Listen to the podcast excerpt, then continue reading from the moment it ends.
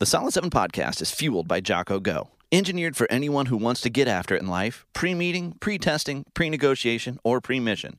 If you're looking for an extra cognitive or physical edge, Jocko Go is your force multiplier. With 95 milligrams of caffeine and zero sugar, the keto-friendly Jocko Go will give you a physical and cognitive boost without the crash that you experience with average energy drinks.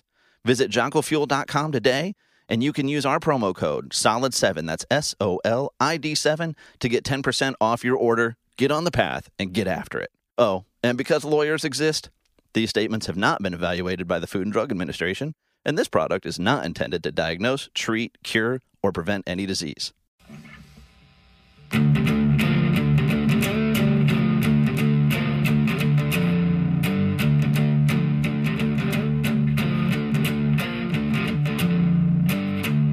Well, hello, world.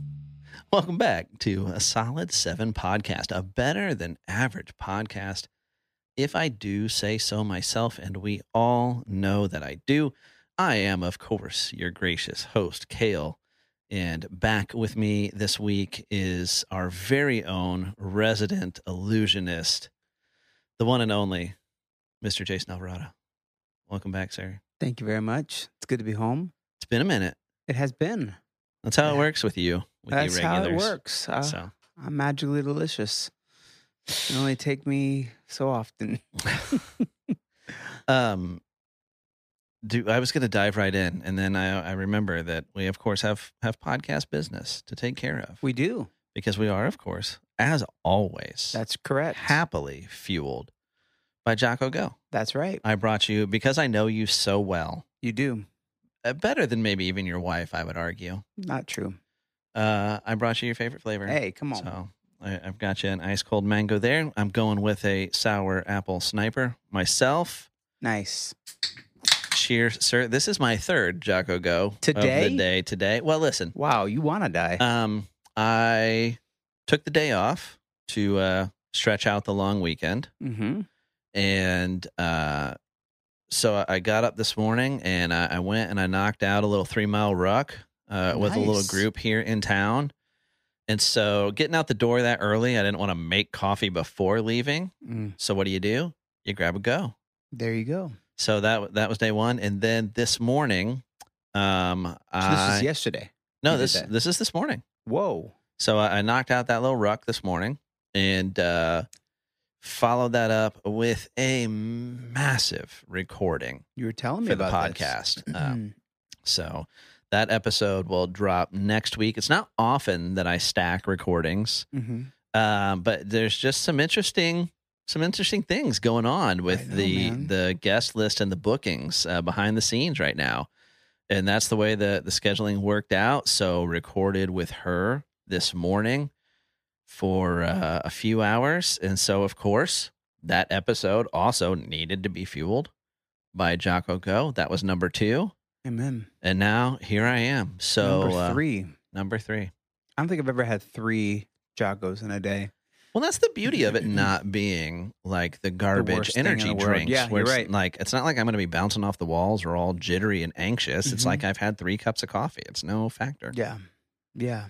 Only this actually has some electrolytes and some amino acids and some vitamins and some other stuff with it. Pure love. Yeah. Yeah. I will say, it's been a while since I devolved. I think it's been a while since I devolved into a little mini Jocko Fuel commercial. Seriously. But listen, let me lead with, as I talk about these things, the all-important promo code. Of course, if you hear us talking about this stuff and you're like, I need to get me some of that, don't pay full price like a chump. That's true. Visit JockoFuel.com and use our promo code SOLID7 and get yourself 10% off. Like a winner. But back when their CPO, Brian Littlefield, was on the podcast, I don't know, somewhere back in the 60s was his episode. He teased a few different products that were coming. One was what we now know as their Time War, their multivitamin and, life extension product that they came out with a few months ago. One was their Milk cookies, which are now out. And the last one, where do you get those? Right now, the fitness store? I don't know if anybody's carrying them physically anywhere yet. I haven't seen. Maybe they are, but you can definitely get them from from Jocko Fuel proper, or they might be on Amazon too. I haven't looked there. And then the last thing was actually a hydration product. And that finally dropped last week, cleverly named. It might be 2 weeks ago when this episode drops, but either way, cleverly named Jocko Hydrate. Well said. And, you know, it's mix in packets like a lot of things are. And, of course, you know, like Gatorade, Powerade, those are some of the big names in that space. But that stuff, you look at it, there's tons of sugar, tons of, you know, other stuff like that. A lot of it's like drinking a soda. Of course, you know, they have their light products and whatever. But so then as far as the packets and like really getting quality hydration, there's some other big names in that space. And it's like, I don't know, Liquid IV. LMNT, which I've been a big fan of LMNT for a long time. It was developed by Rob Wolf and the team over at Keto Gains. And I like it. Now, LMNT, though, like it's really heavy on minerals and electrolytes. Like, it's a lot of sodium, a lot of magnesium, a lot of potassium, and really not much else. So it's like flavor. And because of the sodium, it comes through really salty. But it works. Their flavors are good. And I've always liked it. And finally, you know, this Jocko Hydrate comes out and I get my hands on it. One, I'm telling you, like I get, you're like, oh, he's a fanboy. Okay, yeah, I'm a fan because they've earned it. But I'm not going to sit here on my podcast and blow sunshine up anybody's skirt about something that's not real. Like if I don't like the product, I might not come in here and dog it, but I'm not going to come on and talk it up either. Like, exactly. Yeah. Dude, it's the best flavor of like a hydration product I've ever had. Now, I've only tried the lemon lime so far. There's lemon lime and blue raspberry are the launch flavors, but the lemon lime is fantastic. Like it's better than Gatorade. Really? Absolutely. Dude, I should have brought you a packet. How dare you? But then when you get into it, so it's better than Liquid IV is on the components, with less carbohydrates. So you mix a packet with 16 ounces of water. It's only 2 grams of carbohydrate, and none of that is like sugar or artificial sweeteners. And then, but their minerals in there are like on par with LMNT. It's less sodium, but more potassium and magnesium than LMNT is. But then also has vitamin B, can't remember which B's, B12 and whatever the good one is. And then a couple of other beneficial things all in that packet. It's freaking fantastic. I mean, they just knocked it out of the park. Yeah. And then the cookies have been out for a little bit, but I hadn't tried them until recently. I ordered a box. They went out of stock so fast. I ordered a box when I ordered the Hydrate. And now, listen, it's not like going to Crumble or something like that. I'm not going to tell you like this is the ooeyest, gooeyest, best chocolate chip cookie you've ever had. Right. But if you've had any of this line of like protein cookies or kind of this, you know, healthy play or whatever on cookies lately, these are by far the best. Like the consistency. And if you take it and nuke it for like 8 seconds. God bless America. Come on. It's so good. Yeah. A warm cookie is. Yeah. Heaven. So, I mean, Jocko Fuel just continuing to kill it. Now that they've released everything that we teased on the podcast, I, of course, need to get Brian back and figure out what's coming next. But, yeah, that Hydrate, well worth your time. Wow. Yeah, should have brought you one. How dare you? My bad. So, I did. Speaking of healthy, dude, I stopped at Arby's on the way here. Sounds like a bad decision.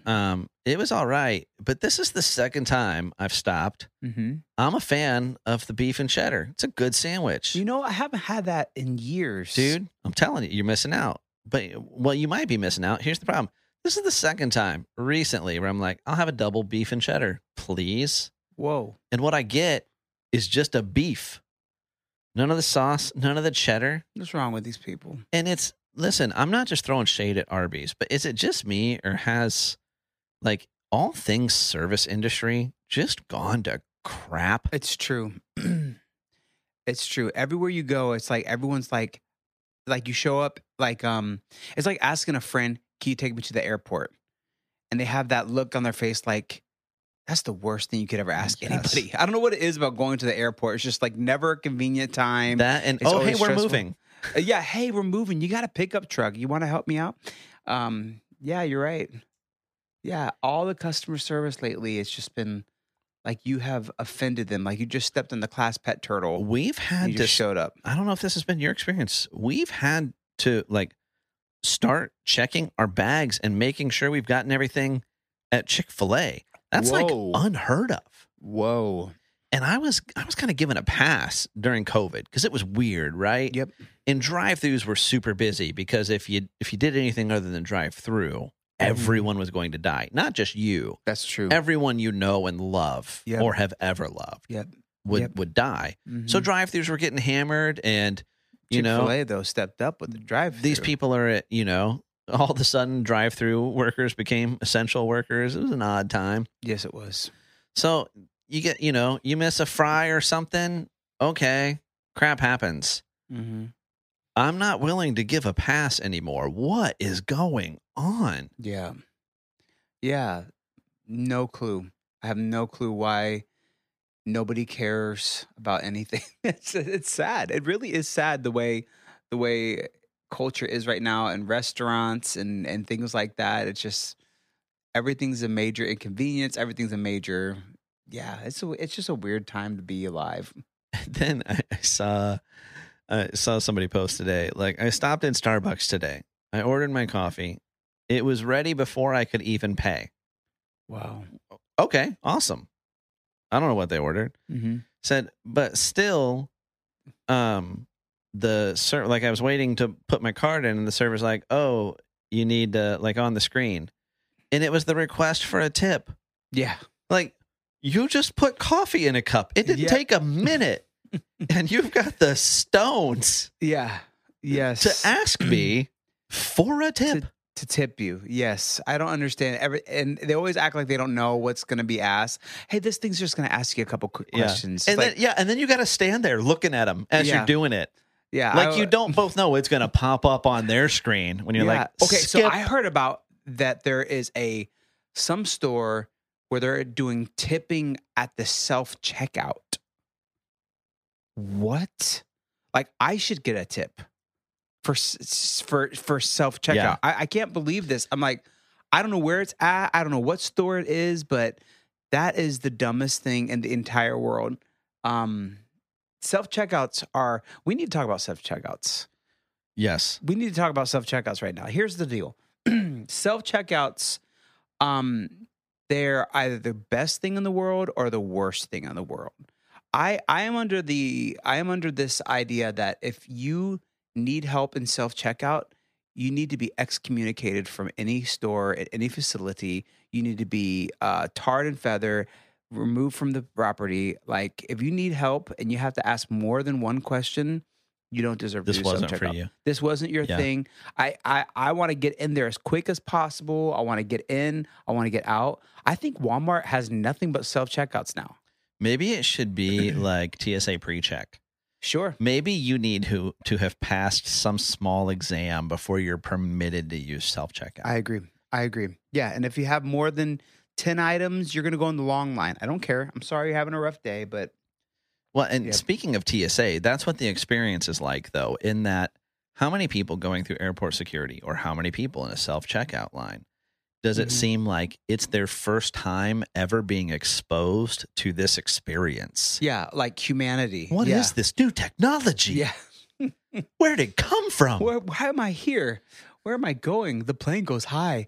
It's crazy. I'm like, you knew you needed to have your shoes off. Yeah. You knew you couldn't leave your laptop in your bag. Mm-hmm. And you knew you couldn't have the big bottle of shampoo. What are we doing here? Yeah. Yeah. We sound like a bunch of grumpy old men. I own it proudly. Amen. I'm like, hey, what's the deal with airline food? Yeah. If you have to ask more than one or two questions anytime in any situation, you don't deserve to be in my presence. But I'll tell you, I bet it's still up. You'd have to go and find it. Maybe I'll do that and link it in the show notes. But I read this great article once upon a time from Art of Manliness, and I'm a big fan of great podcast. Everything they put out. The podcast, Brett McKay and his wife do a great job over there. But he talked about, and I can't remember quite how he phrased this cultural phenomenon, But basically how much we do ourselves now that used to be done for us. And he's talking about it like in a negative, where it's like when you go and do self-checkout at the grocery store, you're doing work for the grocer that the grocer used to do for you. Yeah. Somebody would bag it for you. So, and now you're doing all of that. Now, are you receiving a discount? Hey, that should happen. If you're going through self-checkout, they should apply a discount to your tab because you saved them. I provided the labor, saved you the labor. But think about like how many places you go to eat now. You bust the table. That is the thing that I never get about Panera. I'm like, so you're saying that I have to like take every dish. And then I hate it when they're like, when somebody scolds you about like separating it, like it's like colors and whites. Yes. It's like, no, the bowls go here and the spoons go there. I'm like, listen, lady, I don't know where I'm at. I don't know how to do this. Yeah. If you want it done that way, you should probably train someone and pay them to do it. Yes. So like all the places where you bus now, A, like you're picking up your own food, you're taking your food to the table yourself, and then you're busing yourself. And way more common than it ever was. Now, at Panera, at least their food's reasonably priced, so it makes it worth it. I don't know if that dry a sarcasm comes through over the airwaves here, but so at least there's that. Oh, well, I only spent $17 on this half a sandwich and this bag of chips, but I'll bust the table for you. That's true. That's true. Same thing. You go to the bank. You're the teller now. Yeah. You get the cash. You do all that work. And so there's all these. So what do you think that is? Is that just capitalism?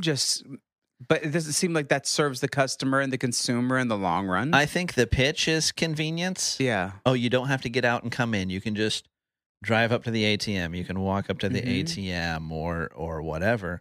But it's when you look past the marketing of it. Right. It's really not. It's how often is it actually quicker? For all the reasons we've discussed and more, to get through self-checkout. Yeah. Now, do I appreciate that the self-checkout machine never goes, so you got any big plans this weekend? Yeah, I do. Yep. Yeah, I do appreciate that. There might be some benefit there. Yeah, sometimes you're just like, I want to get in here. I want to go home. I'm so tired. Yeah. Oh, I've been looking at this. This looks delicious. Is it any good? No, I'm buying it because it tastes like butt. Sour butt. That's why I'm buying it. You caught me. Yeah. Yeah. Yep. No, it's great. Go get yourself one. Yeah. Here, open up. Try it. Yeah. Yep. You know, so, but it's that like we just societally, we're a little less we're a little more interaction averse, right? Right. You know, generations behind ours I'm not picking on them. I'm not above that, but you know, like we'll get legitimate anxiety over like making a phone call. Yes. You know, different stuff like that. So, now I think some people just avoid it. Like, but these days, ever since I read his article, like if there's an open, I'm not going in the bank and going to a teller. What kind of monster does that? Yeah. You're not a serial killer, but, you know, like if there's a cashier open, I'll go to the cashier every time over self-checkout. If I can save myself some time doing self-checkout, if it's busy, if it's whatever, I'll do that. But now I'm like, no, serve me. Sure. Yeah. I might start leaving my stuff on the table at Panera. What are they going to do? Throw a stale piece of bread at you? Is somebody going to be like, hey, get back here? Yeah. No. Somebody's going to walk over there and clean it up. That's true. Yeah. So then you just wonder, what are the employees doing? You know, like, because I mean, you remember your first job? What was your first job? My first job was probably, we had a family friend who was a general contractor that built like single family homes and stuff. Whoa, way cool. And I would go clean up like job sites for him. I think I'm past the statute of limitations on for the child fact labor that, laws. Yeah, like I don't know if I was old enough. No steel-toed boots, no hard hat. I doubt any tax documents were filed on any side of that thing. $50 for the day. That's cool. My first job was at a wings place, and it was a nightmare. I got fired. And then my second job was at Food Lion, I think it was called. It was the first, but Food Lion had like multiple name changes. Okay, and it was called Cash and Carry at one point. Yeah. Anyways, but I worked there. But when I worked there, like It was a job. Yeah. Like, I had to mop the entire store by myself, okay? I still got great forearms, by the way.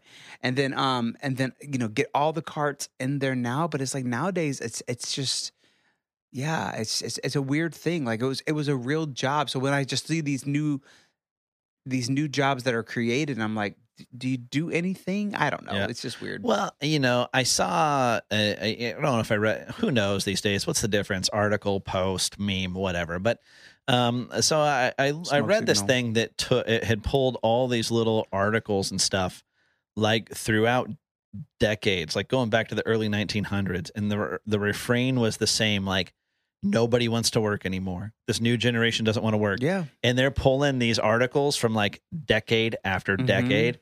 So there's always that refrain. It's always, oh, these kids and their music. Yep. Oh, nobody wants to work anymore. And so I found that really enlightening to me. Like there's probably not as much truth to that as we feel like. It's just the marketplace changes from what it was when we were. So we don't recognize that difference as being the same thing we did. So it's like, oh, that won my day. So I think the people that are working are probably still working. You know, I don't know to what degree the work ethic is the same or different, or whatever. But I think what it does is reduce staffing for the business. Now, does that reduced staffing get passed along to us in price decreases? I don't know. How much more could Panera's food possibly be if they had to pay a kid or two to actually like bus? Seriously.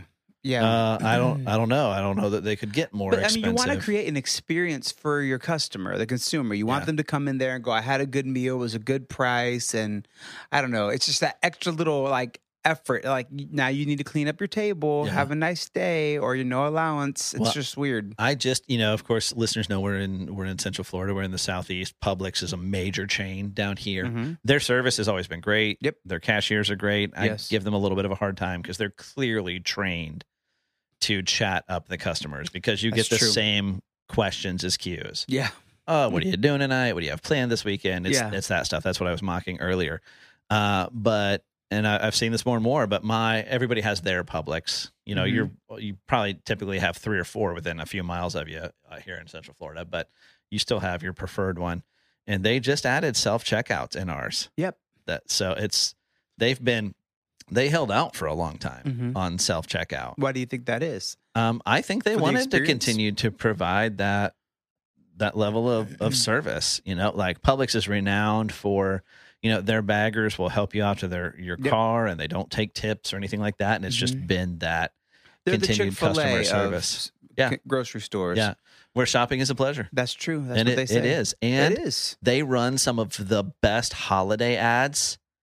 Oh, like their Thanksgiving and their Christmas ads get you every time. Throwback. And it's like when you hear them and you see them and you hear that music, and it's like families cooking in the kitchen and grandma's teaching a granddaughter the family recipe. Yep. They get you in the feels, man. Yep. And that's when you're like, oh, Christmas is here. Christmas is here. It's like the Hershey's Kisses, the bells, the bells ad. I'm like, yeah. At the end, yeah. Or if I start hearing that Cadbury bunny, I'm like, Jesus is risen. Okay, that commercial. He is risen indeed, has not changed Cadbury since bunny. Like the 80s. No, and it never should. Yeah, that bunny is. Yeah. So Publix, they're, you know, if you're not somebody where Publix is, their tagline forever has been where shopping is a pleasure, and it's accurate. Yeah, but you know where shopping isn't a pleasure? Walmart. No. Every time I'm in a Walmart, I'm like, I think I'm going to die. And you know what? You know who's starting to get on this, getting into a weird topic here, is Target. Target is turning into like almost the same way where they're stocking the shelves regularly and they're running around and like have you been to a Target lately? Well, I'm honestly a little shocked and appalled that you're, well, you know, I go there occasionally. And no, it's horrible. It's a horrible experience. Like the guys on the carts, they're pulling them through things, and it's like they're like, I'm gonna get ran over again. I'm an old man. It still has tended to be a better experience overall. It feels better, but Walmart is like no, I'm showing up to fight for my life. But I'll tell you what, you know, like my wife, we've talked about it on here. Genius, way smarter than MBA, you. CPA. Genius. I'd live in a van down by the river if it wasn't for my wife. That is accurate. That's, I visit you, though. That said, she can tend towards the frugal. Mm-hmm. And she'll admittedly say this, and she listens. I'm not saying this behind her back. She's one of our two listeners. And, you know, like, she's kind of come around since we got married. Now, I'm still too much of a spender, and she's still too frugal at times, and it works out well. It's a good balance. But in some different areas where it really makes sense, I kind of brought her around on the, sometimes the math makes sense to spend more for quality. You know, sometimes the savings isn't really a savings is the point. Sure. And so one of those things was just like, she was always like a Walmart, like either a Walmart or Walmart neighborhood market shopper. And I'm like, no, we're going to Publix. Whoa. And so paying a little bit more of a premium for our groceries. Yeah. We could probably save some money, but a better all around experience. Yeah. And a better offering. Walmart's offerings have gotten better. They've brought in, you know, more quality stuff and things like grass-fed beef that you didn't used to be able to get there. But I'm like, okay, well, Publix, like if you're bringing in, like they probably replaced at our Publix maybe a full third, I would say, of the checkout lines with self-checkout. Yep. I'm like, well, now you're starting to degrade that experience a little bit. Like part of it was like, I could actually come here. And, you know, the joke about Walmart, but it's true, is always like the, oh, well, I'm glad that you have 50 lines and 3 of them are open. Right. Where it was like Publix, not only were they always well-staffed, but if you get in line at this grocery store and you're like 3 deep and the other lines are 3 deep, without fail, almost instantaneously, they're calling people to the front and opening lines. Yep, you're right. Rather than like Walmart's like, you can wait. Yeah, exactly. We'll get to you. And you're behind 15 people who are preparing for like to stock their bunker because of a nuclear holocaust. It's like there's always that one family that has like, I always crack up when I see that. I'm like, how much food do you need this year? Like it's always like stacked, and I'm like, wow. Hey, to each his own. But I'm like, man, so that starts. So it's like, okay, well, if you're not going to differentiate in service, then you know the premium that I'm paying. Yeah, for in the grocery bill, the math starts to change there. Mm-hmm. Yeah, you know? And every time you walk into a Publix, though, even with the self checkout thing, it's always clean. Yeah, it's always everything always feels like it's stocked. Yeah. It never feels like it's like we're out of that. That's the other thing at Walmart too. You always feel like, hey, do you have any in the back? And they just kind of laugh at you and then punch you in the stomach. And so it's like it's a weird dynamic. But Publix is. We're shopping is a pleasure. Yeah, you should get them as a sponsor. I'm not bashing Publix. I'm a Publix fan. Yeah. I like shopping at Publix and for all the reasons you cited and more. All I'm saying is Publix, watch your P's and Q's. I'm not thrilled about this self-checkout thing, and I'm just putting you on notice. Just watch it. Do they have chicken tenders? They do.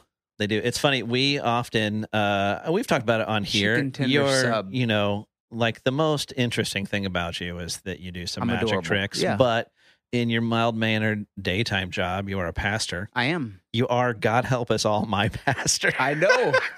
Look at you. You're doing great. You're doing great. Oh my gosh! And so, our MO Sunday mornings. Mm-hmm. I was gonna say here. Yeah. You know, because we're recording in your office at this moment. And we're here for the early service when real Christians go to church. That's true. And then we hit our Publix right down the road on the way home. And we stop off. They'll give your kids free cookies. We stop off in the bakery. We get a couple of cookies. And then we go over to the deli counter. And we get, my daughter calls them circle chickens. We get popcorn chicken, and they freaking eat chicken. Chickens. They eat chicken while we walk around a grocery shop. They they used to just do the free cookies. Now, when you're over in produce, there's baskets of apples and oranges and bananas, and your kid can have one of those for free too. What? So we stop by Publix to grocery shop on the way home from church. Lunch. Our kids get a cookie, circle chicken, and a piece of fruit. Good to go. Oh my gosh. Good to go. Wow. And listen, for those of you that have never... So you shop on Sunday? Yeah. Sunday's nuts. Every grocery store is nuts. It's not that bad. Really? Well, we're there pretty early. Unless you take forever. That's true. You take forever to close service, we're there pretty early. You know, sometimes I just like to talk. That ain't no lie. I got the gift of gab, so, as the kids say. So, yeah, but ever since I read that article, which it's a few years old now, but I bet it's still available on Art of Manliness, I started looking more for that, where I'm like, where am I working for them instead of them working for me? And I kind of avoid it. And that has to have a downstream effect, right? Yeah. That has to eventually hurt the quality, because once the mindset and the model shifts to like, hey, how can we do less? No matter what, the quality eventually starts to go down. So that means they start hiring people who aren't as friendly because there isn't the need for it. And well, and again, if the argument is like downstream savings, well, make that more evident to me then, right? Where it's like, okay, like I said, if I'm going to use self-checkout, show me that self-checkout rebate on the receipt. Mm-hmm. Yeah. You know, because it's like, oh, well, because we can staff less cashiers, everything's cheaper. You should do more. Everything's cheaper for everyone. Well, I don't want it to be cheaper for the person who's still using the cashier while I'm doing self-checkout. Mm-hmm. Yep. It should be cheaper for me. Especially with the prices of everything going up, you're trying to look for that deal. Yeah. So I'm just looking more for the like, oh, no, okay, you can. So my buddy David... Pastor David Slayton, he does Walmart, what is it, where you order everything online they just drop it off? Yeah. Oh, no, he does it where he comes to the house. Yeah. I'm like, are you nuts? He's like, no, it's amazing. And I was like, and so he was kind of listing me through the pros of it. I was like, actually, you know. But so where I don't like that service, you actually, Whole Foods will do that for you with no delivery fee if you're already an Amazon Prime member. Really? Yeah, they'll do grocery delivery. But where I don't mind that for like packaged products, where it doesn't matter what they grab off the shelf, it's going to be the same as the thing behind it. But it's like, I don't know that I trust the Instacart kid to pick out like the best ribeye from the pile. That's true. Or to check. No, that's fair. To check the bag of apples to see if any of them are rotten inside. Yeah, yeah. So that's where I'm always a little sketched on that service. Yeah, produce is always a bar. It's always a gamble. That's true. I hadn't thought about that. But if you're getting the prepackaged or the box stuff. Yeah, coffee. Yeah, that's true. That's true. But he was like, yeah, they just come and they drop. They I don't know how they get into his house, but they just drop it off and they put it away. I'm like, but that's pretty awesome. They go in the house? Yes. They come to his house and they stock it. They leave certain things on the counter. They put it in the fridge. I'm like, that is weird. Nope. Yeah. So I'm like, hey, but maybe I can, you know, in the seasons that we're in right now with young kids, my wife does not like to go grocery shopping. I don't know why I like it. Yeah. It's probably just because it's like the one thing that is easy in my life. I'm like, oh, this is easy.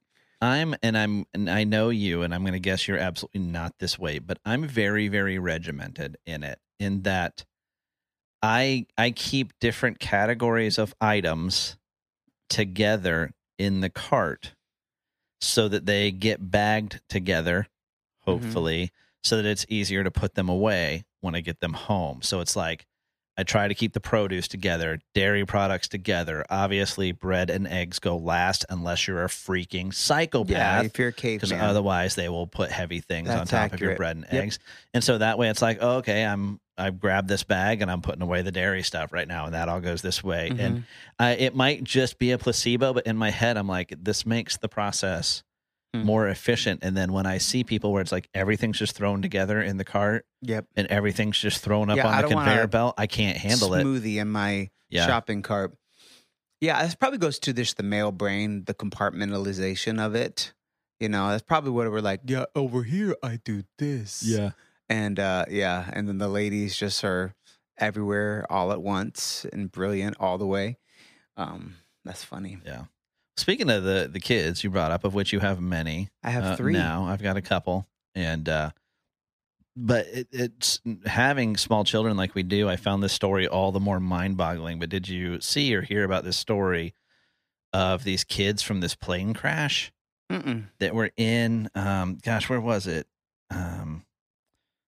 In Colombia, they like crashed in the jungle. I saw about this, but I didn't go into the research of it. The pilot and the mom passed away. What? The kids survived in this jungle for 40 days. holy cow. The like gut-wrenching part of this story is evidently the mom, when they found them, the mom was deceased, but she survived the crash.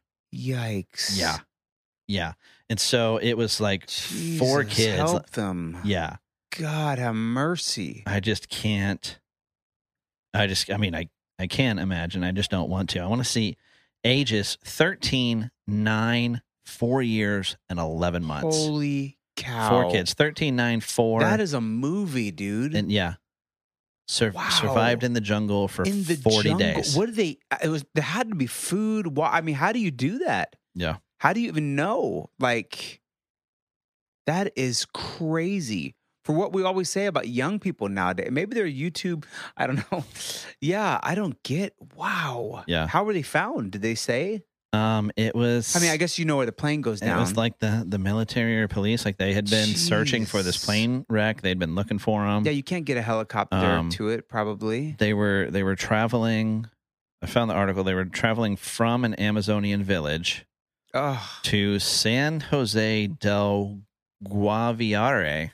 Well said. Muy bueno. So it was a single-engine Cessna because, of course, and there was an engine failure. So mom and dad are on the plane. Dad, I don't think so, and I don't think all the kids have the same. So what were they doing there? Maybe that's kind of how they had the background to survive, but still, I mean, 13 was the oldest. Not that he was the leader or she was the leader, but it's like, that is insane, dude. Says they survived eating cassava flour and seeds. Yeah, these are not normal kids. And that some familiarity with the rainforest's fruits were also key to their survival. Holy cow. So, the kids are members of the, and I might pronounce this wrong, Huitoto Indigenous Group. Huitto. So they're native. Yeah. Okay. Yeah, I don't know what I would do. Yeah, I would be, oh my God, have mercy. Yeah. Whoa, what a story, dude. That is a movie and a half. It's it's unbelievable. Yeah. Wow. Insane. Yeah. Insane. Like, look at us Americans when we didn't have toilet paper for a couple months in 2020. We were like, the British are coming. The world is over. This is the end. Wow. Yeah, that is crazy. Kids were found 3 miles away from the crash site. Help them, Father. Yikes. That is pretty insane. Which this just goes to show how thick like the vegetation stuff was. The guy leading the rescue said teams had passed within 20 to 50 meters of where the kids were found a couple times, but missed them. Wow. Wow. And then you don't know who's looking for you because it's the Amazon and you'd be hiding from any noise you hear in the Amazon. Gosh, I just can't imagine.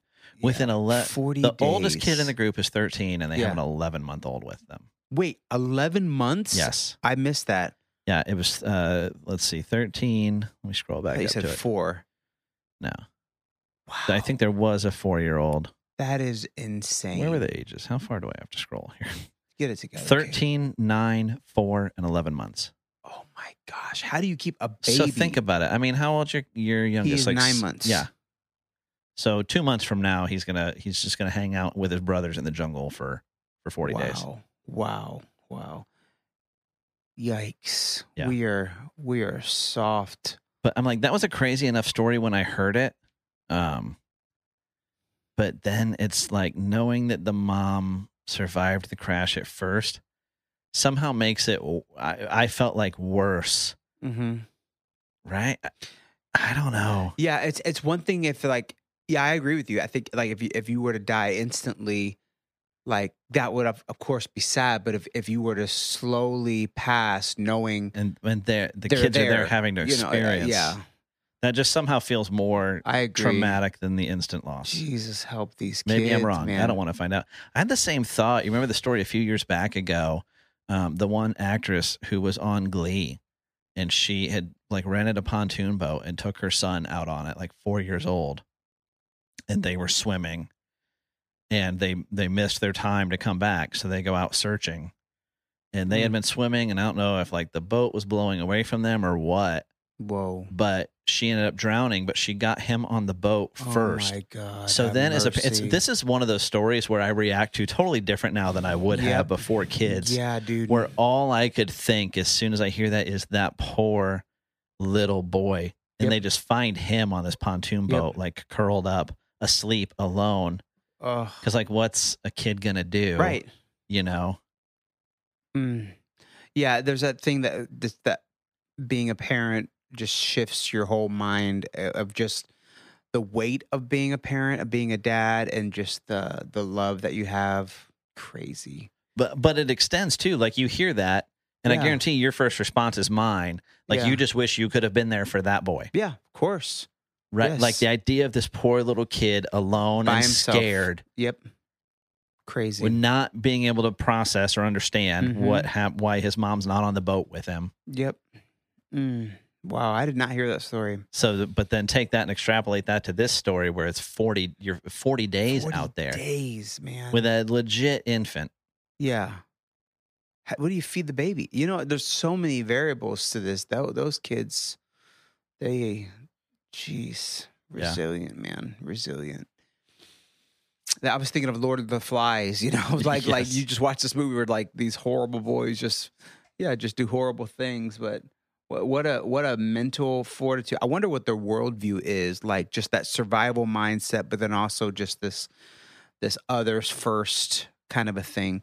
You know, I was talking to somebody about this, and like I was talking to a young lady. She did a project in college talking about like how America needs to have a 9/12, the day after 9/11, obviously. And so like that unify, and how we missed it with COVID. Yeah. We just missed it. You know, we missed it with COVID, and, you know, just that moment where we're like, you know what? Like, I know we disagree on this, but you're my neighbor and I'm going to take care of you, you know?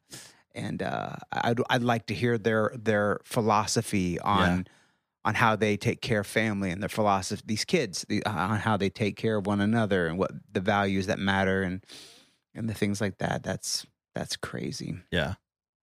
Yeah, it is. I hadn't really looked at COVID in that light, where it's like the trick is like you want 9/12 without 9/11 is the thing. Yep. And I don't know if you can do it. I don't know if you can get it. Mm-hmm. Her conclusion was that, like, I hope that we don't have to have another. So this was many years ago. She's like, I hope we don't have to have another 9/11. Exactly what you're saying, to have this 9/12 uniting moment. And I think we have pockets of that, like in the hurricanes, we just see people taking care of one another, and it's, you know, you just want to get to that place where you're. And I feel like a lot of the world, especially America, like we missed a lot of that on COVID. We just politicized everything, and there was so much just stupid and ego, and I mean, all of it was just like, you know, you're like, okay, what is true here? Like, I still don't know. And then years later, we find out things that you're like, oh, okay, well, whatever. It's crazy. I think it had the potential to be that unifying moment where it's like you're facing this common threat. Mm-hmm. And that's what makes The Walking Dead so interesting. You know, that show, I mean, before it like fell apart, like it just made it interesting. Like, wow, this thing is unifying us and dividing us at the same time. And how would you react with something that is killing the world? You know, it's, you put yourself in that situation, and we were just kind of in a situation like that. I think at the beginning of COVID, there was a lot of people got on board, like you know, a lot of people were like, okay, I'm going to just do this, or I'm going to try my best to do that. But I mean, there wasn't that like social media component and contagion around 9/12. Cause it didn't exist. Yeah. It's 2001. Yeah. I mean, we weren't all in our silos and didn't have algorithms feeding us things to separate us and make us angry. And I wonder how that would have made things pre-YouTube, different. Right? Yeah. When did YouTube come out? Like 2005? Maybe. I don't know. Yeah. Yeah, it's funny how all that stuff runs together, and you can't really. It just seems like it's always been there now, you know. Mm-hmm. But it's. I wonder how COVID would have played out without those things. Yeah, without a social media algorithms fueling misinformation without just political divide like crazy, you know? Well, I wondered, like, I don't know if I've said this on the podcast, but I definitely felt like, and this isn't, there's blame to be laid at his feet. This isn't, but that's not what I'm saying. I'm not putting everything on all the division and vitriol and this stuff at his feet, because there's plenty of blame to go around. But I'm just like, that was the worst, maybe it was the worst possible time for Donald Trump to have been president. Yeah. Yep. President, because no matter how you feel about him, you can't argue with the fact that his presidency was divisive. 100%. And so it was just the wrong time. It was just a bad time. Yeah. To have that level of distrust in our president, in the federal government, you know, just in general. Yeah. And we were already so divided. And so we were just so predisposed to be in camps, you know? Yeah. What a crazy thing. It's crazy that we went through it, right? It is. And it's like something that we will talk about for the rest of our lives. Yeah. And unfortunately, like, we're not going to have a lot of good stories that come out of that, you know? There's not going to be like, but that was the moment we said, all right, we're going to do this. And Well, and the problem too also in our culture is that people can't admit when they were wrong. And I feel like because we're in the prison of two ideas, we're locked in our political ideology, we're locked in our, well, I can't, if I ever admit that maybe I missed it, then I'm a fake. It's like, no, man, like I don't know. That's what breaks my heart most of all. It's like people can't even ever say, you know what, I think maybe I did this wrong, or I did. And the older I get, and I just realize, like, hey, listen, freak, like you're not the man here. Like you're gonna make some major mistakes, and the sooner you realize that it's okay to just own up. It's the Jocko philosophy: own your mistakes, own your shortcomings, own your whatever. Like that's when you're gonna get better, and that's when you're gonna become a better father, husband, whatever, leader. And like you look back, so and you know, like it's all the things that seemed like maybe they were milestones, maybe they could be celebrated.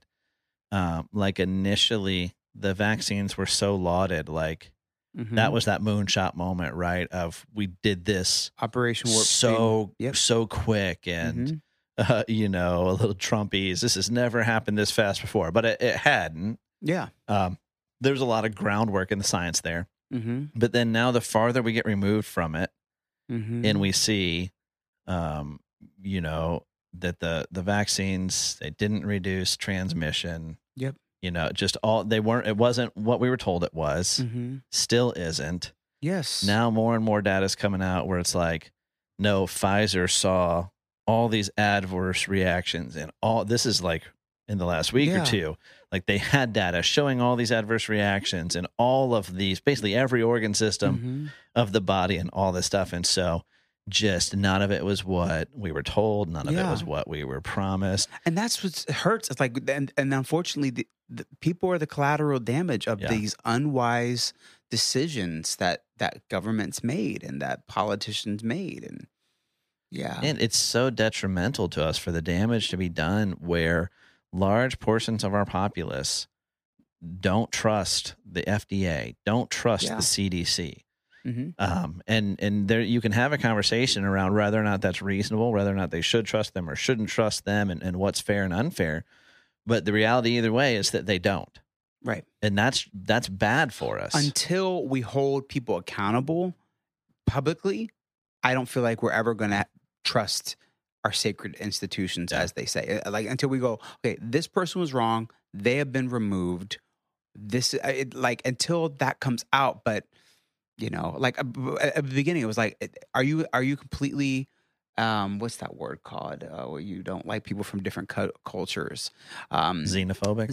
Are you xenophobic if you're saying it came from a lab in Wuhan? Like, are you? It's like what? Like maybe it did. I mean, that should again, be. And again, there's new reports farther along about that. And that they knew this week, indicating that like patient zero was from the lab. Yeah. It's, you know, and it's just, again, I don't know that anything's been like definitively proven beyond the shadow of a doubt. But for the longest time, like you'd get the ban hammer just for asking the question straight to jail. Right. Right. You know, which always cracked me up when you have people, even people who just disagree with me philosophically or disagree with me on my worldview biblically. But it's like, shouldn't that be what science is? This relentless pursuit of truth, and that for real though, the best idea does win in certain ways. I mean, I guess that's subjective. What's the best? But it That's what always upset me about this. Is like, what do you mean you can't ask that question? That's what science is. It's constantly questioning things that we thought were true. Like, oh, okay, we don't, you know, the Earth doesn't rotate around, you know, or whatever, the sun doesn't, you know. It's like that questioning social norms, questioning the science, you know, like, I don't. That's what's always been so irksome. But that's what freedom of speech is about. Well, and that's what's been irksome to me about, you know, this whole idea of settled science. Yeah.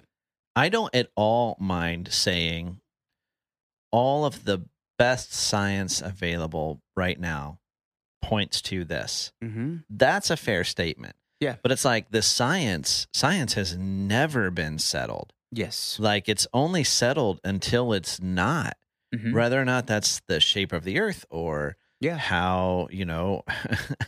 how orbits work, you know, all kinds of things, or, you know, to medical science, man, medicine's art as much as science anyways, but it's like, you know, what we don't do is like cut people and bleed them anymore or use leeches. Yeah. You know, just all this, we don't do lobotomies anymore. Yeah. You know, that kind of stuff. And so it's like, have some humility. Yep. Like leave some room for like the best available science right now tells us this, but even, you know, I keep trying to do this without it being obvious, but I dropped my phone and I'm going to push my head away from the mic and pick it up. It's all right. We keep it real. I would reach to grab it, but I'm old and my back hurts. But you know, we're big fans of science on here, and we spent a fair amount of time talking about the James Webb telescope when it was launched, which is this incredible piece of technology and literally opening up the universe to us. But one of the things that's really interesting about the James Webb telescope is it's like when you're looking out into the universe, when you're looking way out into the universe, you're literally looking back in time. Because of the limitations of how fast light travels, and it's just bananas. By the time it gets to us, it's been billions of years. So James Webb has looked back and imaged, you know, within, I can't remember the exact time frame, and I don't want to say it because people will be like, oh, you didn't even know, but like, quote unquote, early into the birth of the universe, what should be the period of time shortly after the Big Bang. And what you absolutely should not find there are large, well-organized, well-developed galaxies, because it was too soon post-Big Bang for them to have organized and developed. Except for the problem is... what the James Webb telescope has imaged and seen way back shortly after the Big Bang is large, well-developed, established galaxies. Yeah. Yeah. So this was settled science. Sure. Yeah. The science was settled. Yep. Until it's not. Yeah. Yeah, that's what Einstein said when he observed the universe and discovered that it was expanding. He was like, that's when he no longer questioned his faith. He said, he goes, now I will live. And my favorite quote from him, he's like, now that I've discovered this, for the rest of my life, I will live to know and worship and explore God. I'm like, that's incredible. You know, just once you see the fine tuning of the universe and stuff like that. I've never heard that quote. Yeah. He's like, from now on, like, the rest of my life, I will grow in the knowledge of God because of this new information. And you know what's interesting? Whenever I have a conversation with somebody who is in the science world, I don't know what I wouldn't call them a scientist, or maybe a professor who teaches some field of science, or I'm listening to a podcast. You know what I've always observed about them that makes it so interesting when you actually talk to a scientist or hear them say, they'll say this, which is so beautiful. They'll say, actually, we don't know. Yeah. It seems like it's a reoccurring thing that I've observed in conversations with them. It's like, you know, we don't know. And that's just so, I love that humility. I don't, maybe that's just like the nature and like whatever, but I was like, I love that you say, I don't know yet. Yeah. But we're going to find out. And it's going to be an incredible day when we understand this deeper meaning. And yeah. That's amazing. Well, and there's like, I'm such a fan of like Neil deGrasse Tyson. Genius. Right? Because yes. He's an incredible communicator. Of course. Right? But I don't feel like, I know some people like to razz Neil because like he'll get on his social media and he'll like correct science in a movie or from a TV show. People are like, shut up and enjoy the movie. Sure. Guy. But I do feel like he does approach you like, carry some humility with him as he presents things. I think he presents things with an air of wonder, which I think is awesome. I think that's kind of what's the word. That's wonder. What's real Carl Sagan-esque of him. Mm. But like, I think he leaves that room for, you know, everything we know now points to, everything we know now says. Whereas there's this guy, and forgive me, I don't know his name, and I'd love to have him on the podcast. I'd love to have a conversation, but there's this guy that I believe is a physicist or an astrophysicist. I think he, you know, Americans, we're not so great with placing accents. So I think he's British, but I've seen him on different shows and in social media and stuff. And it's very finite and it's very almost condescending at times. And like, there's a clip that stands out to me of him being like very just demeaning and derogatory towards somebody who's like questioning the Big Bang happening. Mm-hmm. And he's like, no, morons, like, you can hear it, like that background noise is there reverberating. Like we can show it, we can point to it. Yeah. And I'm like, well, you can point to it, but you don't definitively know what that thing you're measuring is from. Right. And even if it's the Big Bang, you don't definitively know what caused it. Right. You know, this is where like if you listen to Michio Kaku, where he's big into string theory and he's working in quantum computing, in quantum physics and the quantum realm stuff gets real tricky and really hard to wrap your mind around. Multiverse stuff too. It is, and it gets into it's like, what are black holes? You know, what is the event horizon? Multiverse, like, what evidence do we have strongly that there are these multiple universes stacked on top of each other? We don't, but they've got strong informed theory. Sure. So a lot of this is stuff they're trying to figure out how to prove. But like the quantum self and quantum entanglement of particles, where it's like these particles, and it might be electrons. I'm not a scientist. I didn't stay at a Holiday Inn Select, but I think it's electrons can be separated by like any distance, but because of quantum entanglement, like changing the state with this one instantly changes this one. You know, where things can exist in more than one spot at the same time as long as they're not being observed. Weird. Yeah, go ahead and wrap your head around that one. You know, so, and this is stuff that we're still learning. So it's like, we think we have the science figured out, and then lo and behold, there's a whole new layer. There's a whole new depth, right? Like you figure out the cells, and then next thing you know, you've got cell components, and you've got atoms, and then you've got atoms of components. Yeah. And then you've got quarks, and it's like, it's turtles all the way down. It's like every time you figure out a layer, you realize there's just another layer beneath it, almost like a curious God created an infinite universe for us to, or, you know, God created that for our curiosity to continuously be piqued or whatever. So it's like, you could be right about the Big Bang. You still can't tell me what caused it, and you're theorizing, but your theory has no more supporting evidence to me to it than me saying, okay, yeah, that's creation. Yeah. Yeah. And I think a lot of the problem too is that a lot of people with a biblical worldview, they don't, they're, how can I say, and they're afraid to talk about science. Yeah. Maybe that's not the best way to say it, but it's like, no, the more that we learn about the universe, the more we learn about God, the more that we find evidence for this, because there's somebody who said that that a scientist is a poor philosopher, and that science doesn't say anything, scientists do, and they always view whatever their scientific conclusion is through the lens of their philosophy.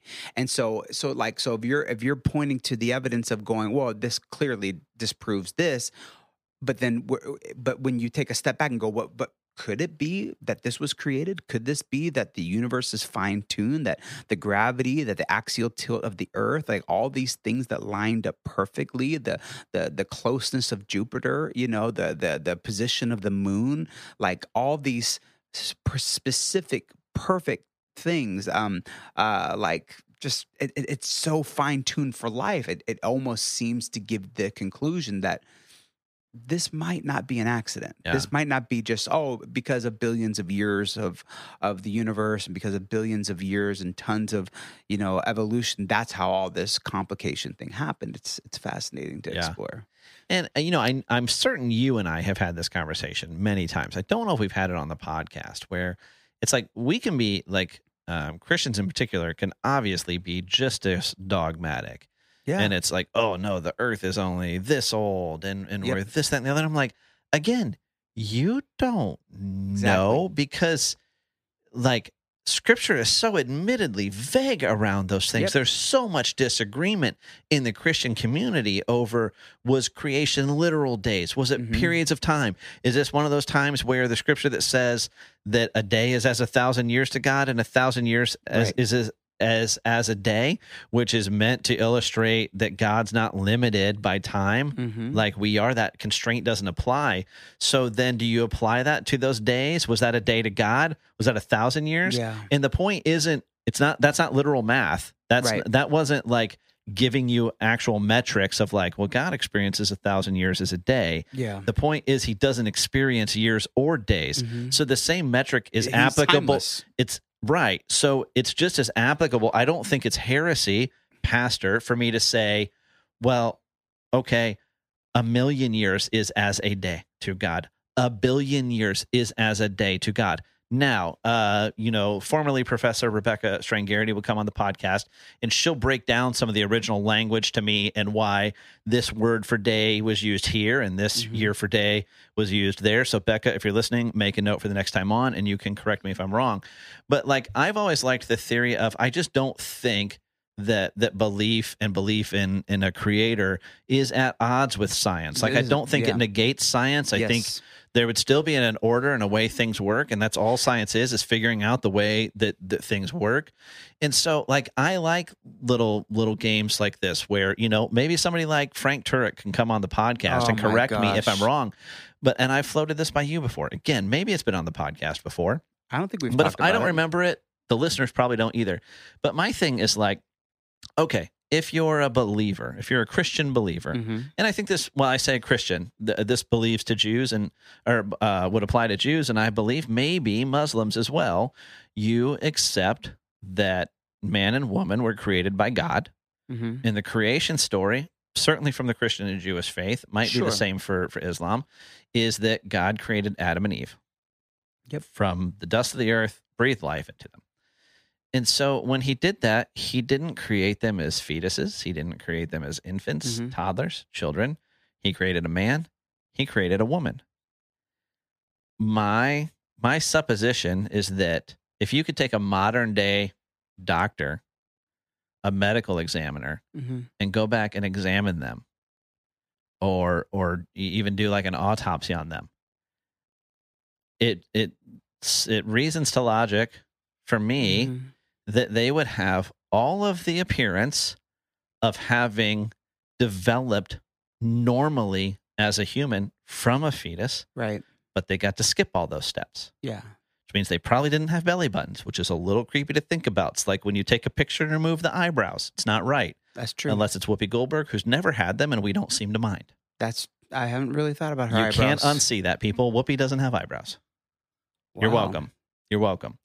So my thing is, we readily accept as Christians that God created Adam and Eve, and he created them with an appearance of age that they did not have, an appearance of having gone through a process, a developmental process that they did not go through. Yeah.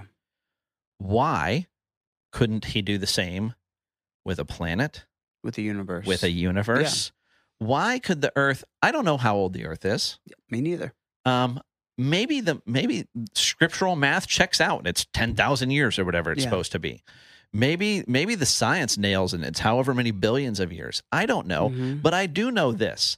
I do know that if I'm willing to believe and accept a God that could create a man and a woman from scratch, breathe life into them with all the appearance of age, with all the appearance of development, that he could absolutely do that with a planet, with a universe, with a whatever. Yeah. And still have the appearance that it had developed a certain way, all the signs of that development process would be there. Yeah. But he gets to hit fast. It's not even fast forward. I don't even know what it is. He just creates. Like he gets to scene skip. So could the Earth have all the appearance of having been stardust, of having been Big Bang refuse, slowly compacting and coming together over time and clearing this orbital path and Jupiter clearing out the way of us. And as the mass compresses and compresses, the core heating up and there being magma and lava and these plates and eruptions forming land masses. Yeah. Could it appear that all of that happened and all of it happened over billions of years? Yep. And all the science for that check out. And the billions of years didn't happen. Yeah. You started the Blu-ray in the middle. It definitely could. Sure. I'm not saying that it did. Yeah. I don't know that I'm right. And again, somebody who's a better theologian, a better apologist, a better scientist might give me all these great reasons. I'm way off base. Sure. I don't think so. No, I'm with you. And I think, and you could be right. Yeah. You could be right. And I think as Christian, or people with a biblical worldview or a theistic worldview, like a Muslim or a Jew, and I think that they do, Muslims believe in Ishmael, and he was a descendant of Abraham, and Abraham was a descendant of Adam and Eve. And, they believe in the creation story. And of course, Judaism, they believe in the Pentateuch. So, all the Moses isn't that an a cappella group? That is true. Pentatonics, yes, they're great.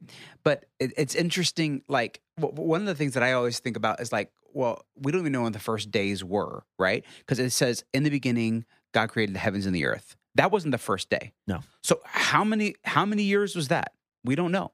And then also my thoughts on Adam and Eve, which I did when I had dinner with Frank Turek, I did pose the idea that I've been thinking about, where I didn't steal your idea. Hang on. We're idiots and we joke a lot. We do. Did you have dinner with Frank Turek? I did. All right. I did. How do I not know this? Because you're a bad friend. Fair. I had dinner with Frank Turek when he was here. We went out to dinner and incredible. The man's a genius. Frank Turek is an apologist. For those of you who don't know, apologist is an odd word. Apologist, yeah. It sounds negative, but it basically... It comes out of a verse in 1 Peter where it says, always prepared to give an answer and to defend the faith you have. And so that's what I was talking. And maybe I didn't say it the best way about Christians who are just not, who are not comfortable with, are seasoned enough, are developed in their Christianity to have conversations about faith with an unbeliever, have conversations about their faith that goes, wow, like, who's able to explain the faith that they have. It's basically what the whole apologist is. So Frank Turek is one of the greatest apologists in the world, and I've been a fan of him for well over a decade now, and I love his material. I love his book. He's got a great podcast, I Don't Have Enough Faith to Be an Atheist. It's every single week it comes out. It's excellent. If you are a person who's got questions about faith, I think start there. If you're really wanting to understand the science, he really goes through it with a really brilliant way. But when I was with him, I mentioned my hypothesis, like, what if we don't know how long Adam and Eve lived in the garden? So that's the one question. So why would you number your days if there was no reason to. Yeah. You know, like maybe we started number. I don't know. And again, I'm not a theologian. But what was the point? If the original intent, for Adam and Eve was that they would live for eternity. Yes. Why do you count when you're living forever? Like, it makes no sense. Hey, this is day 3,000,004. You know, it's like, who knows how long they live? So they could have lived in the garden for billions of years. They could have, you know, and Adam and Eve had many kids in the garden. They were fruitful and multiply was the command to all living things. And so anyway, so I mentioned that to him. And two, you're not going to believe this, but he says, you know what? I've never thought about that. I think that's a good hypothesis. You're so full of crap. I promise on my life. He goes, Dr. Turek. Reach out to me, sir. I was like, hey, slide into the DMs, sir. Yeah, I was like, wow. And Pastor Johnny was there. Okay, my boss, our lead pastor, and I was like, Pastor John, you heard that? I am smarts, and no, whatever. But I don't know where I came up with that. But I wondered that. Because we don't know how long they were in the garden, and they could have been there like for billions of years. We just don't know. And again, like there's certain things that we have to appeal to mystery, like. And it's perfectly within the rounds. And I think where Christians get into trouble is when we're dying on hills that we are not sure are true, like the age of the earth. I'm not going to die on that hill. I'm not going to die on it's 10,000 years old. I don't think it is, but I'm not going to die on the hill of that, you know. And I think that. And the other thing that brought me a lot of great comfort when I started to dive deeper into my worldview was I was so comforted when I don't remember who said it. It might have been Ravi Zacharias, another great apologist, but the Bible's not a science book. Yeah. And I was like, oh, because I think a lot of Christians think that everything, that the Bible has to explain every mystery in our world, and it doesn't. That's not the point of the Bible. The point of the Bible is to explain who God is and his plan for his creation. And it's his a plan love letter. The whole theme of the Bible is summed up in one word, redemption. Yeah. That's it. That's what the whole Bible is about, God loving and healing his sons and daughters that are lost and broken. And so that's where I came to such great comfort with that. But I Don't Have Enough Faith to Be an Atheist is a great book. It's a big read, but man, if you're really wanting to geek out on the science and the universe and the fine tuning and all of the arguments that he makes, and he goes through incredible arguments. And my favorite part about Frank Turek is that he says, if you're not a Christian, I'm not going to argue Levitical law to you. I'm not going to argue whatever. He says, let's start with the basics. And is there any evidence for God? A God. Maybe not the Christian God, but a God. Let's start there. And he starts just going through them systematically with the four arguments that he makes. And it's absolutely genius. And he presents great evidence for a biblical worldview. Yeah. Well, listen, enough religion. Let's move on to something less divisive, like politics. Like Target. Yeah. You know, it's funny because, you know, we tend to be a topical podcast. Mm-hmm. I've kind of shortened up my intro. And, you know, I used to include the tagline in there, like, you know, this isn't a show about nothing. It's not Seinfeld, but it's also not a show about any one thing. And we bounce around and we talk all kinds of things. And so that's where it's always a little bittersweet for me. You know, like last week was a more interview-oriented episode with incredible guest Jala Shaw. If you haven't listened to 115, go back and listen to it. It's fantastic. And it was an honor to have her on at the same time. There were topics it was killing me not to talk about on the podcast. Mm. You know, I teased politics here, but like Apple had just done WWDC earlier in the week and announced their new augmented reality, virtual reality headset, which would normally be a massive talking point on the podcast here. We tried to do a live Twitter space that day when it was done and bring on our old buddy, Josh Rush, my old co-host, to talk because, you know, we're Apple fanboys and break it all down. And I don't know what the tech issue was. We just couldn't get Josh's audio working on the Twitter space, and we had to bail on it. But so that had gone on all week, and then more news trickled out from Apple all week long. So that normally would have been hot topic on the podcast, almost no matter who was on as far as regulars. Probably would have talked about that. And then Friday, as I'm getting ready to record with Jala that week, the news drops that Trump is going to be federally indicted. Yeah. And I'm like, and so I'm sitting there, fresh, hot news. not a word about it on last week's podcast. So there's been so much. And then, of course, there's plenty this week. And so I almost hardly know where to start with it. I do want to address the Trump indictment on this podcast, mm-hmm. and at least what my issues with this indictment sure. are. And I'm interested to hear your take. Do I think Donald Trump has committed crimes in his life? I do. I don't know which ones. Mm-hmm. I don't know about these that he's being charged with now. Sure. There's a lot of legal ambiguity around these. There's competing legislation mm-hmm. that applies to this. He's being charged under the Espionage Act, and it's really pitting the Espionage Act against the Presidential Records Act. My terminology might be off there, but there's like the president has a lot of leeway and purview to designate what personal records and to declassify. Yeah, right. And the law and the Constitution don't really spell out any specific methodology for that declassification process. Mm-hmm. So part of Mr. Trump's defense is that basically he deemed them classified. Like if he just thought, oh, these are declassified, sure. then they're declassified. And it's a really sticky point to argue because mm-hmm. it's not whether or not that's the method that's been followed by previous presidents. Like the president, the precedence doesn't necessarily set the standard. Mm-hmm. Right. So it's tricky between the Espionage Act and there are precedents of this, right? There are times when presidents have declassified things, taken documents to their homes. And there's some room and differentiation between public records and private records mm-hmm. and how those get designated. And we're all, to the extent that you choose to follow this story, going to learn way more about that stuff sure. than we know right now, because this will 100% be tried in a court of public opinion. But here's my thing. It's not a good look. Yeah. That's not...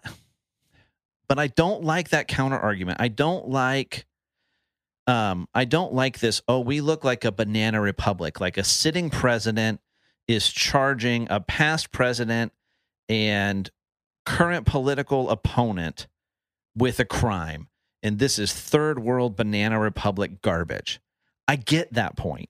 Mm-hmm. I'm not crazy about it because I love, and this is the John Adams fan in me. Right? John Adams, who famously, before he became our first vice president and our second president of the United States of America, he was the defense attorney for the British soldiers from the Boston Massacre. Mm. Not because he believed they were right or wrong, but because he believed they had a right to a legal defense. Mm-hmm. Right. And it's this concept of and this is something that's so special about the American experiment and self-governance is this concept that we are a nation of laws, not of men. And the sentiment behind that concept is that we're all equal in the eyes of the law. Right. Mm-hmm. And that's the idea of all men are created equal. Yeah, obviously. That's a limited statement. Mm-hmm. Sitting here with you, we're not equal in age, in mm-hmm. weight, in income. Our hair color's different. Our IQs are super different. That's true. We're different in all these ways, right? All these ways. By almost every metric. Of course. You and I are different. 100%. When we find the ways that you and I are equal, it becomes very, very narrow. Yeah. These ways that we're the same. What that means is we're equal in very important ways, right? We're equal before the eyes of the law. Mm-hmm. We're equal before the eyes of God. We're equal in our rights. That's what that meant. Right. Right. And as a country, we didn't live up to that sentiment right from the jump. Mm-hmm. But the groundwork was laid to get there, right? That's the point, right? Mm-hmm. The potential was the point. The idea laying that out there as a challenge was the point, right? So... And that's why, when you see statues of justice, right? The woman with the sword and the scales. Yep. She's blindfolded. Right? So if you're going to say and believe that We're a nation of laws, not of men, that we're supposed to all be equal in the eyes of the law. Then if there is a justified, if there is a reasonable case to be made that a U.S. citizen has committed a crime, I don't think they should not be charged because it's bad optics. So, like, if there's a reasonable case to be made and reasonable belief, of course, that a presidential candidate, past president or otherwise, committed a crime, charge them. Sure. But do that for everyone else. That's the problem. Where there's reasonable belief and evidence that they committed that crime. Yes. It's where it becomes Banana Republic stuff is in the unequal application of the law. Are we applying the laws equally? So you've got in the time after classified, arguably classified documents were found in Trump's residence. Since then, classified documents, I believe dating back to his time as a senator, were found in Joe Biden's residence. Right. Mike Pence, former vice president and now presidential candidate, and boy, is there a lot of excitement around that candidacy. Mike Pence was in possession of classified documents. There were issues not just with Hillary's home server having classified information on it. That she was subpoenaed to turn in. But there were prior issues around the Clinton administration with Clinton officials inappropriately obtaining or retaining classified documents. This was not unique to Donald Trump. Now, maybe in the combativeness around it, in the not going, he doesn't make anything easy for himself. Bad, here you go. Maybe this. But didn't the FBI come and look at the documents at one point? There's a lot of back and forth, and I hope we can get to the truth. It was unprecedented, unprecedented for that raid. For that FBI raid to occur. And didn't Bill Clinton take stuff in a sock drawer or something weird like that too? I don't know that it was President Clinton, but something with the Clinton administration, the sock drawer. It's a little. I wasn't paying as much attention than in my younger years to some of that stuff as I do now. But it's like, what makes it Banana Republic stuff, what makes it reek of politics, what makes it seem personal rather than this high ideal of justice and justice being served, is that it's not equally applied. And to some extent, I'm like, there probably should have been a prosecution of Hillary Clinton. Yeah. And isn't that what Comey said after his investigation of her? Like, it just would not be, what did he say? The line that he said that was so interesting, he goes, yes, she was, she handled this poorly. Yes, she compromised this. Yes, people could have accessed this, and we believe that they did. But it would not be, I don't remember what he said, but he basically said, it wouldn't be a good idea to do this in the middle of a political or something like that. And that's the thing. There has tended to be some which again is stupid too. This concept of professional courtesy, right? Sure. Like the small scale way this plays out. The reason the terminology, the ideology of professional courtesy plays out in my head is from the little bit of time I spent around law enforcement as a police explorer, like riding along with cops and stuff like that. My sister, she wasn't a sworn officer, but she worked in law enforcement for a long time. And professional courtesy is this concept of you pull over a cop for speeding or some minor infraction. Professional courtesy, okay, slow down some, have a nice day. Yeah. Right? You're not getting that ticket. You're not whatever. Okay. You know, whatever. That's whether that should happen or doesn't. That's that concept of professional courtesy. So there's been this air of this around of professional courtesy, of benefit of the doubt. And because of that, now choosing to prosecute instead and be like, what he did's way worse than any of what they did, or it's total. What he did's totally different. It really doesn't look like it. No, it doesn't. He wasn't I haven't seen any indication that he was destroying files or documents, mm-hmm. which is 100% established what happened with Hillary Clinton's server that had classified files on it. Yeah, didn't she like it was phones with hammers? It was wiped. Yeah, it was wiped with specific programming and tools to do so. Again, and this isn't me being like, oh well, look what Hillary did. Sure. I hate moral equivalency. Sure. I don't want to sit here. I'm not going to sit here and make the case that if Donald Trump did something wrong, if that's proven beyond the shadow of a doubt, that it's okay because Hillary or Bush one or two or anybody else did it. Moral equivalency sucks. Sure. But I'm saying let's just apply the law fairly and evenly. Yeah. And then this is above reproach. Then you say, hey, it's no different than he does it than when they did it. And we prosecuted them, and we're going to prosecute him. That's the thing, too. It just only sees like it's only swinging one way. You know what I'm saying? Like it's only convicting one way. Yeah. It seems like consistently through media, through all these platforms right now. It's just it's 100%. If he has an R by his name or she has an R by his name, her name, it convicted, guilty. And it's just like that doesn't. It's what you're saying. It's not the equal application of the law. Yeah, it should be. And then it jams you up. Yeah. So this could be, and this will make conservative listeners angry. Some of them, I'm sure. This might be legit. I know not. That's 37 counts. Right? I know not all levels of classification are the same. That there's different levels, and again, we really don't know because there's competing legislation here. We're gonna kind of figure out and hash out, if there are limitations on that presidential ability to declassify, because there's some argument to be made that doesn't apply to some types of documents, particularly around like nuclear capabilities and stuff like that. It's the argument that's being made. Of course. So they're gonna hash some of that out. But he didn't have nuclear codes at his house. No, it's not that, but evidently documents did include both some of our nuclear capabilities and ally nuclear capabilities. Mm. I want to say what I've heard is maybe around Saudi Arabia. I can't remember, so I don't want to misspeak there. So we'll see, I guess.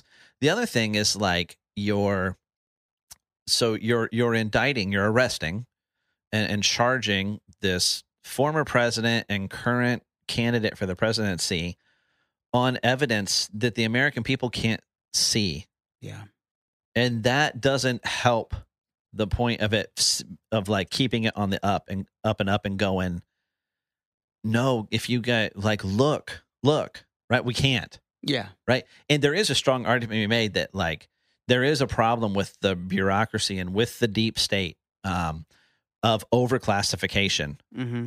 Of things that should not be and do not need to be classified, being classified to cover tracks and to obfuscate. So there's some of that argument at play here, but I'm just like, you can go in and before a jury of his peers, you could go in and prove beyond the shadow of a doubt that he committed the crimes you've charged him with. And no matter what, it's going to be tainted. And it's going to be divisive because we haven't applied that standard and those laws equally. Mm-hmm. And so again, like I don't want to be any respecter of persons. The law should apply 100%. Period.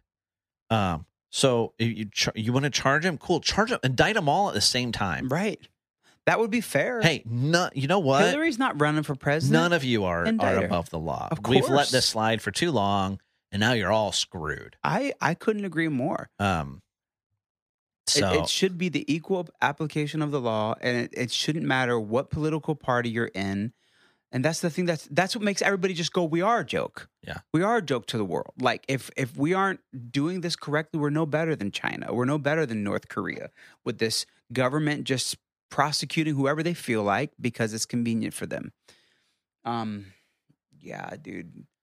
37 counts from what I hear. And then I've also heard that there were certain charges that he was sharing this with reporters.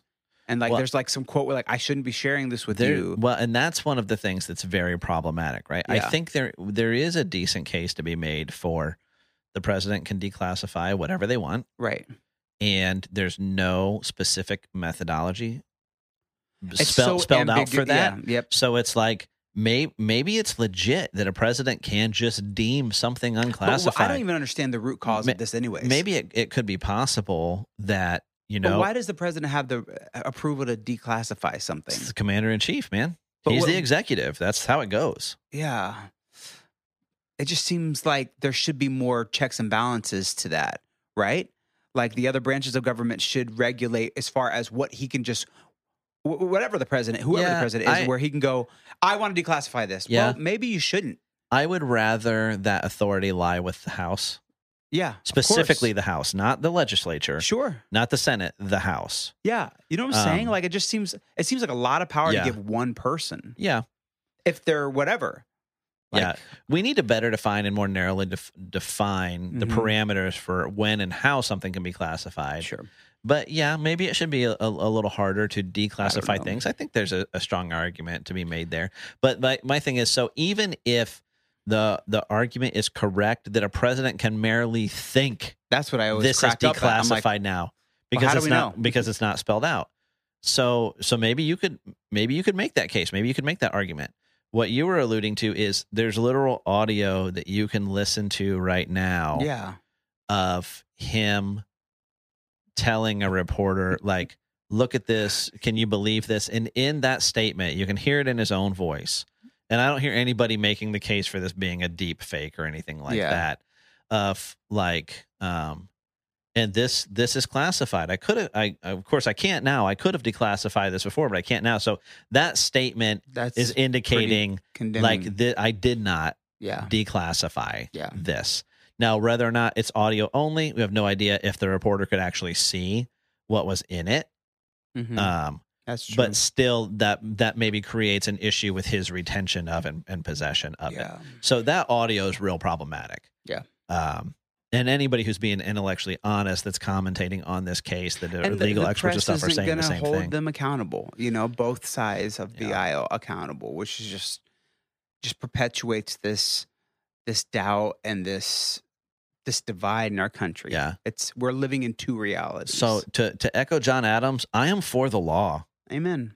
Let's apply it evenly. Let's put the blindfold on. Yeah. And if more often than not, we're not applying the law, then that law probably shouldn't be on the books. Sure. If we're saying, oh, you know, let's go into your libertarian side. If we're looking at it, and get rid of that law. If most of the time we're saying, oh, yeah, technically this is in violation of the law, but, you know, whatever, it happens, give them back. That doesn't need to be a law then. Yep. And any law that relies upon intent, to me, is really problematic because it's really tough to prove and demonstrate intent. Sure. Yeah, so you have to be like in the mind of the person. So it's like, you know, oh, well, the difference is he retained them with the intent to sell them, to use them for. Okay, where's your proof for that intent? Do you have communications? See, that's the thing that's so frustrating. It doesn't matter. And maybe we'll find that out in the trial. Maybe it'll be, but okay. Even if it all comes out, even if it's completely vindicating for Trump, it's just, they're still arguing he was a Russian agent. You know, it's just like, I don't. Like, was he or not? Like, can we ever get to the conclusion? Like, can we have like this truth? It's just so weird. But man. That's my thing. Hopefully this doesn't come across as me trying to play the middle of the road. But my issue here isn't that he was charged. It may have been thoroughly appropriate for him to be charged.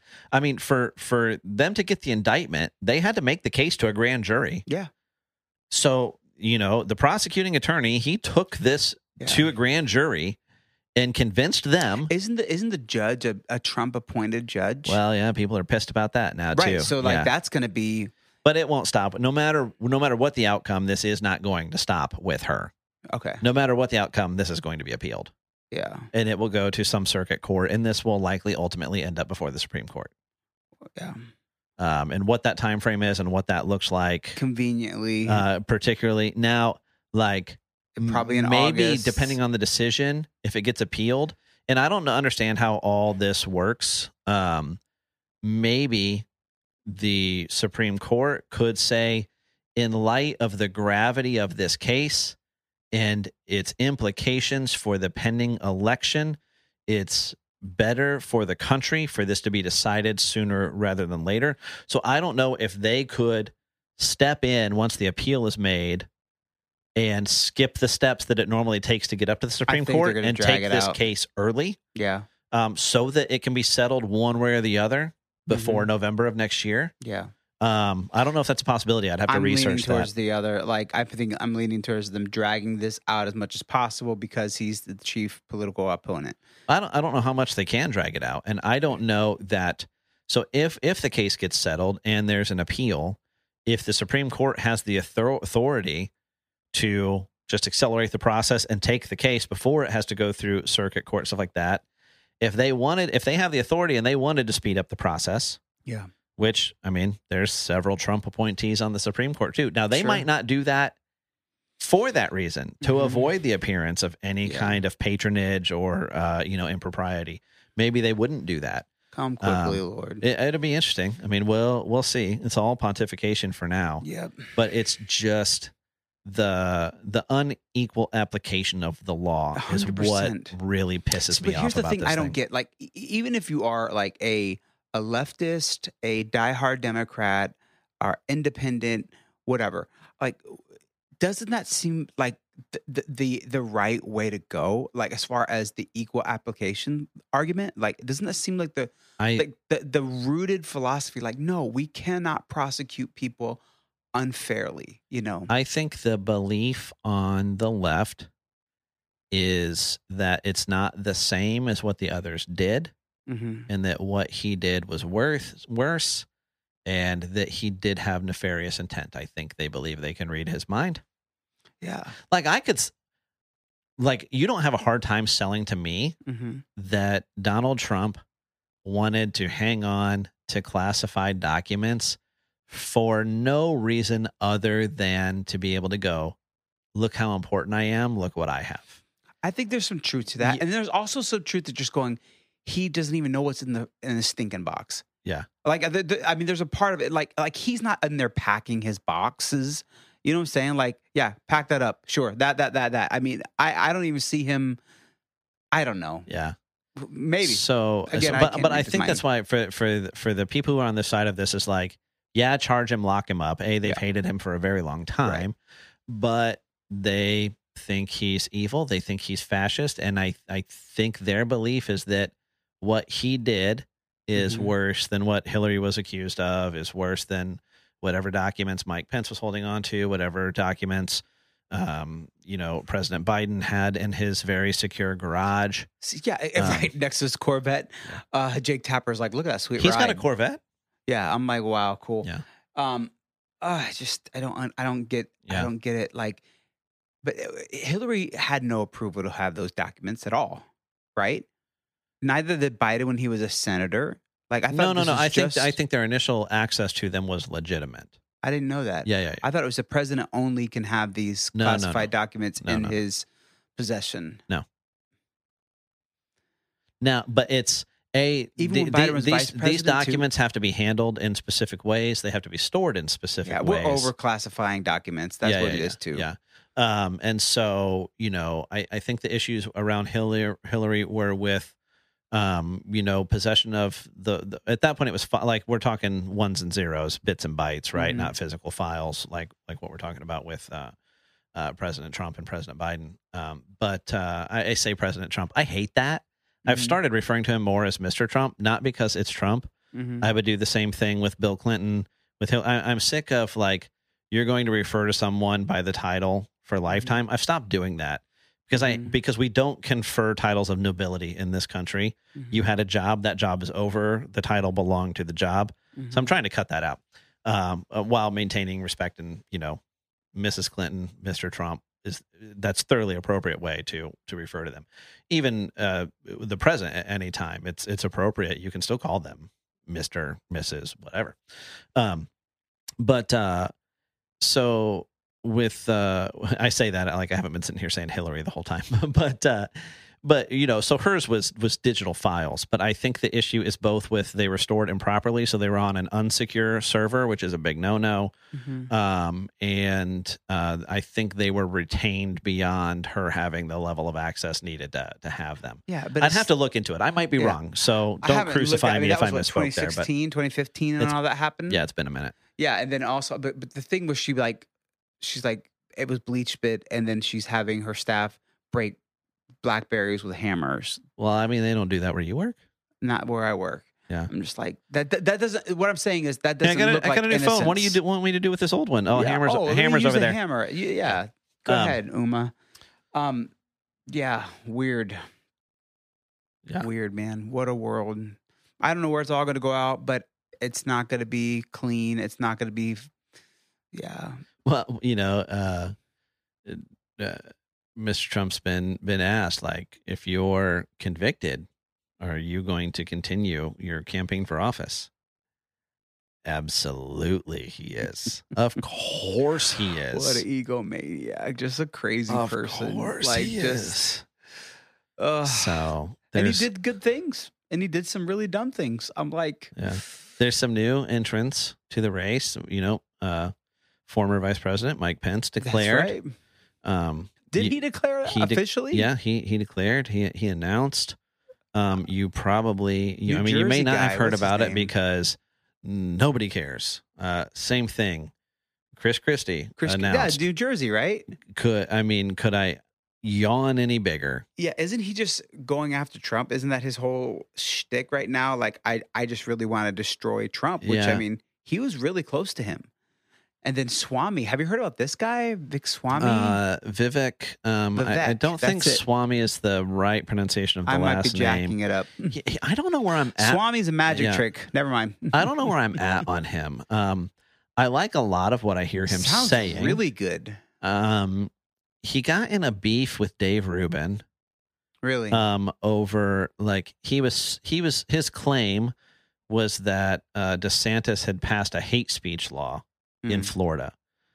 And Dave Rubin, who is these days a very proud resident of Florida, and a big fan of DeSantis, is like, what are you talking about? Yeah. Like, there's no hate speech law here. Right. And I haven't looked into it, but it's some legislation that DeSantis passed. They're saying he's burning books. I'm like, no, there's just one book. But this was like, oh, you can't like distribute pamphlets to people's door and stuff like that. It's really kind of like a privacy and property rights issue that doesn't spell out. So, I'm sticking with his first name just because. But so Vivek's like, he keeps pressing and trying to make this case that it was hate speech and why. And I think, at least on Twitter, they openly agreed like he was going to come on Dave Rubin's show. So I'm really intrigued to listen to that and see how he does.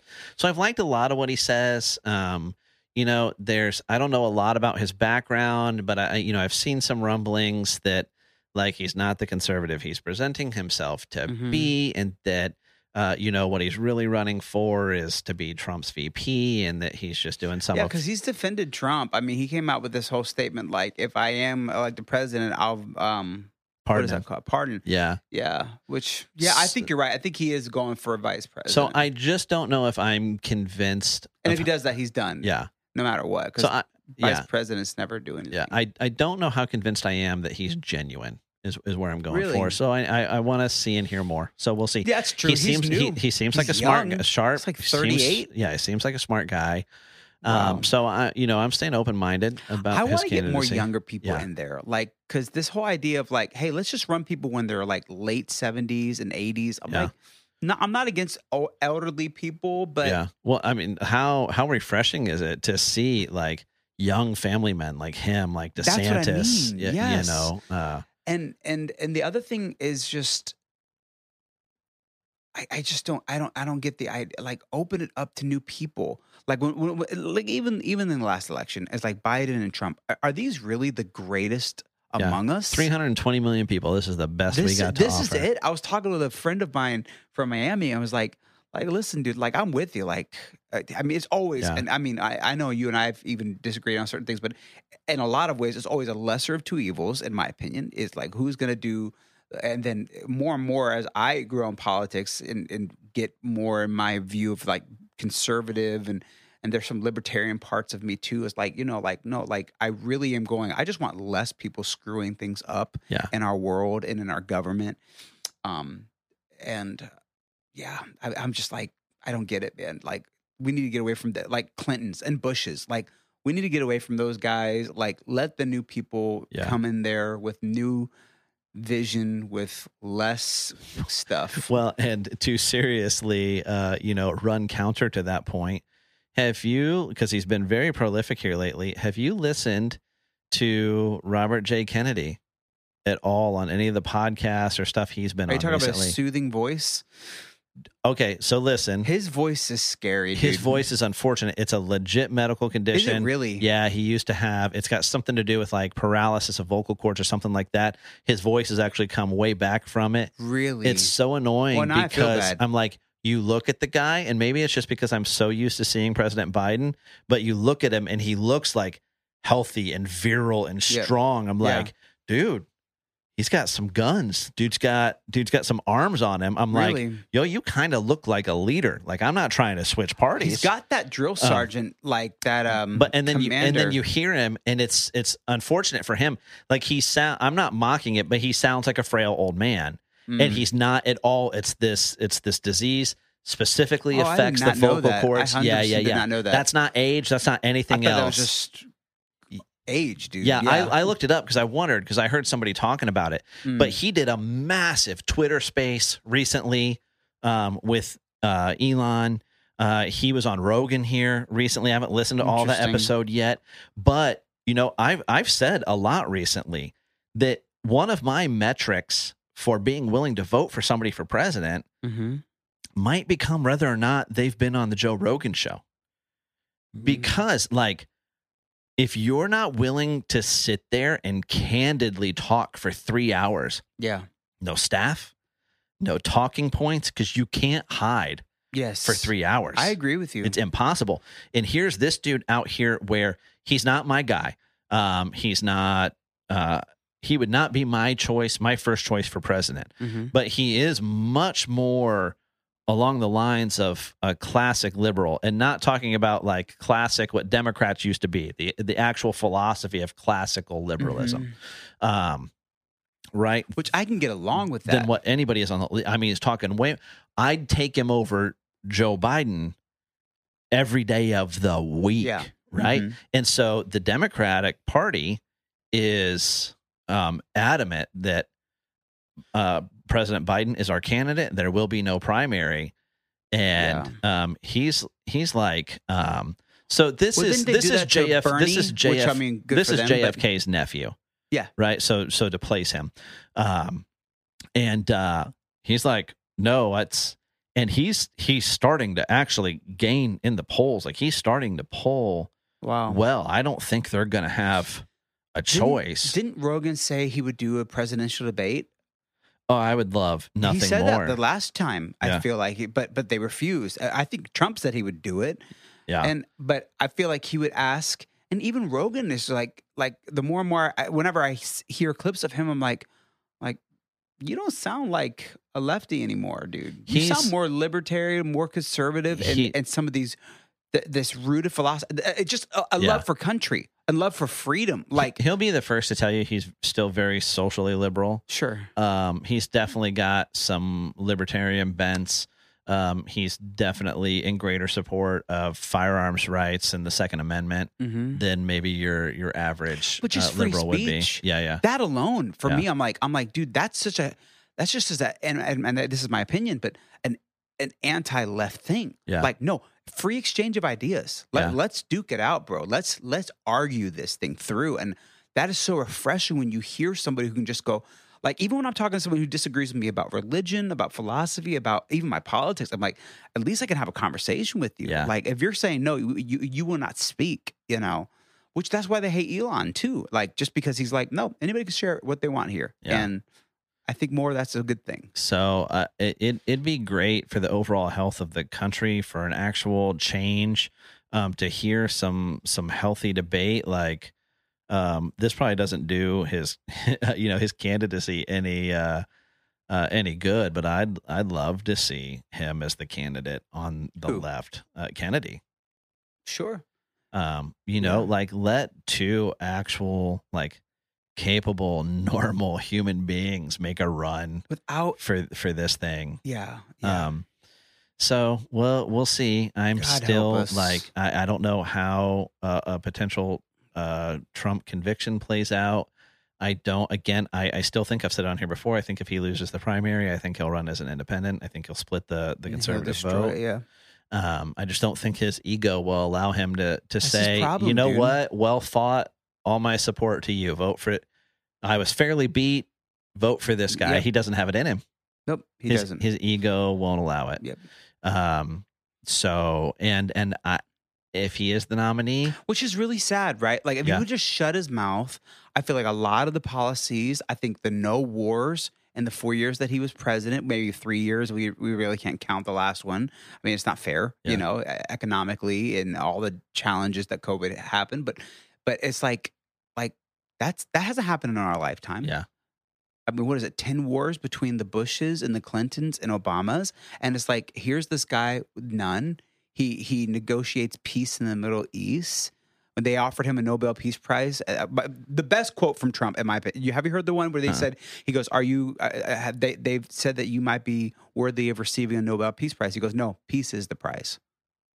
That's the prize. It's a good line. I'm like, well said. Yeah. But then the rest of the time, I'm just like, please don't talk anymore. Please don't talk anymore. Please don't tweet anymore. Just leave me alone.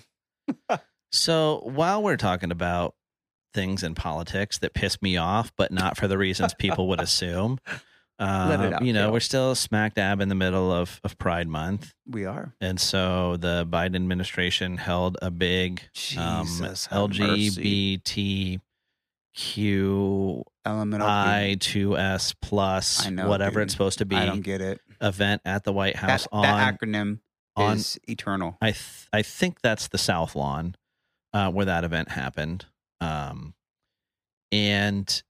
the thing that really, you know, what really grinds my gears, the thing that really hacked me off is so there on the balcony on the White House was flying a giant. They don't call it the pride flag anymore. I can't remember. I don't know what they're calling it now that they've added the triangles and that stuff. But on the balcony of the White House, prominently displayed is that flag, right? And dead center, mm-hmm. and on each side of it, hung at the exact same height, yeah, and the exact same size flags mm-hmm. is the American flag, yeah. That's a clear and obvious and intentional violation of U.S. flag code. Mm-hmm. It should not have happened, and it certainly should not have happened at the White House. Yeah. The U.S. flag is always displayed in the prominent position mm-hmm. and is always flown higher than the other flags. I think the exception is when it's other state flags, like other country flags, like if you have a visiting head of state, mm-hmm. But it's still in the position of prominence. They would just be flown at the same height. State flags don't fly at the same height. Mm-hmm. You notice if you ever see like an honor guard presentation, maybe before like a sporting event or something like that, when you have like the people in uniform, whether it's military or police or whatever, walking out with the flags on the poles, you'll notice when they present those, they lower every flag. They put every flag at an angle except the U.S. flag. The others are all lower. Mm-hmm. When you look on flag poles, if there's more than one flag flying, the U.S. flag is at the top. Yeah. That was, people can have all kinds of debates over that event and the content of it. Mm-hmm. I don't know that it violated anything or was particularly problematic for anything other than personal preference and whether or not you want to debate politics that the event happened. Yeah. But the flag thing really hacked me off. Yeah. And the thing is, and I tweeted about this, like if you think I'm wrong, if you think I just hate that flag or that it was that flag, here's what I want you to do. I want you to imagine that it was President Trump mm-hmm. and that it was a Gadsden flag, the yellow flag with the snake. that says don't step on me, or that it was a thin blue line flag supporting police. I want you to imagine that it was one of those, that it was a Trump 2024 flag flown in the middle, in the position of prominence, in the position of honor, on par, flown as an equal to the American flags to each side. And then if you'll defend that to me, then cool, you can tell me that I'm wrong about the, maybe they call it the unity flag now. I don't know. I feel like it's a transgender flag. I feel that's what it is. If you'll defend that, then okay, then I'm okay with you telling me that I'm off base here. But if you won't defend that, if you would not be okay with that, you should not be okay with this. And this goes back to that. Let's apply it. They asked the White House press secretary about it. She's like, we're not going to talk about that and code and stuff like that. She basically obfuscated the entire issue. She like, all this was about was inclusion and just the whole talking points of just of what Pride Month is, what they're alleging that it's about. Insane. Yeah. Insane. It's just, and what's funny is like the flag to either side, that's the unity flag. Yes. That's the banner. I agree. That represents us all. I agree. Even like, and I mean, this is whatever, but like, even with like, when everything was going on with the Floyd riots, with the Summer of Love, with all that stuff, and like the kneeling thing was going on, and whenever I would talk to people who had really strong opinions about that, despite race or whatever, like I would say, like, well, the reason why I love the flag is because that's the country's flag that was waved proudly after we won the Civil War. Like that's the flag, the country's flag. I might not the exact flag, but you know what I mean. Like that's the country's flag that was waved when we abolished slavery with Lincoln. Like. That's why I stand for the flag. Whenever people ask me, it's like, you know, or you know, the blackout thing, or just all these things, and all these are complicated issues, and have got lots of emotions on them. And I think it's wrong to come at it harsh, and we have to have conversations about what we need to have conversations about. And I think that's fair. And I'm not afraid. I'm not going to be afraid to have a conversation about race or about whatever. I think, okay, let's have this. Let's. How can I love you better? How can I serve you better? How can I get better? You know, whatever. Anyways, but all that to say, like, whenever I was pushed back on that, on my opinions about kneeling or just even hating America, I was like, do you not understand what country's flag was waved when we won that war? The deadliest war. And I think it was the deadliest war on the world, right? Like the most, or maybe American history, but no, I mean, certainly more died in the world wars, but it was the deadliest war for Americans. For America, exactly. So that's what it was, over 600,000 deaths. So it's like, that's why I'll stand for this flag. That's why I'll be a proud American, because, you know, Ugh. So that hacked me off.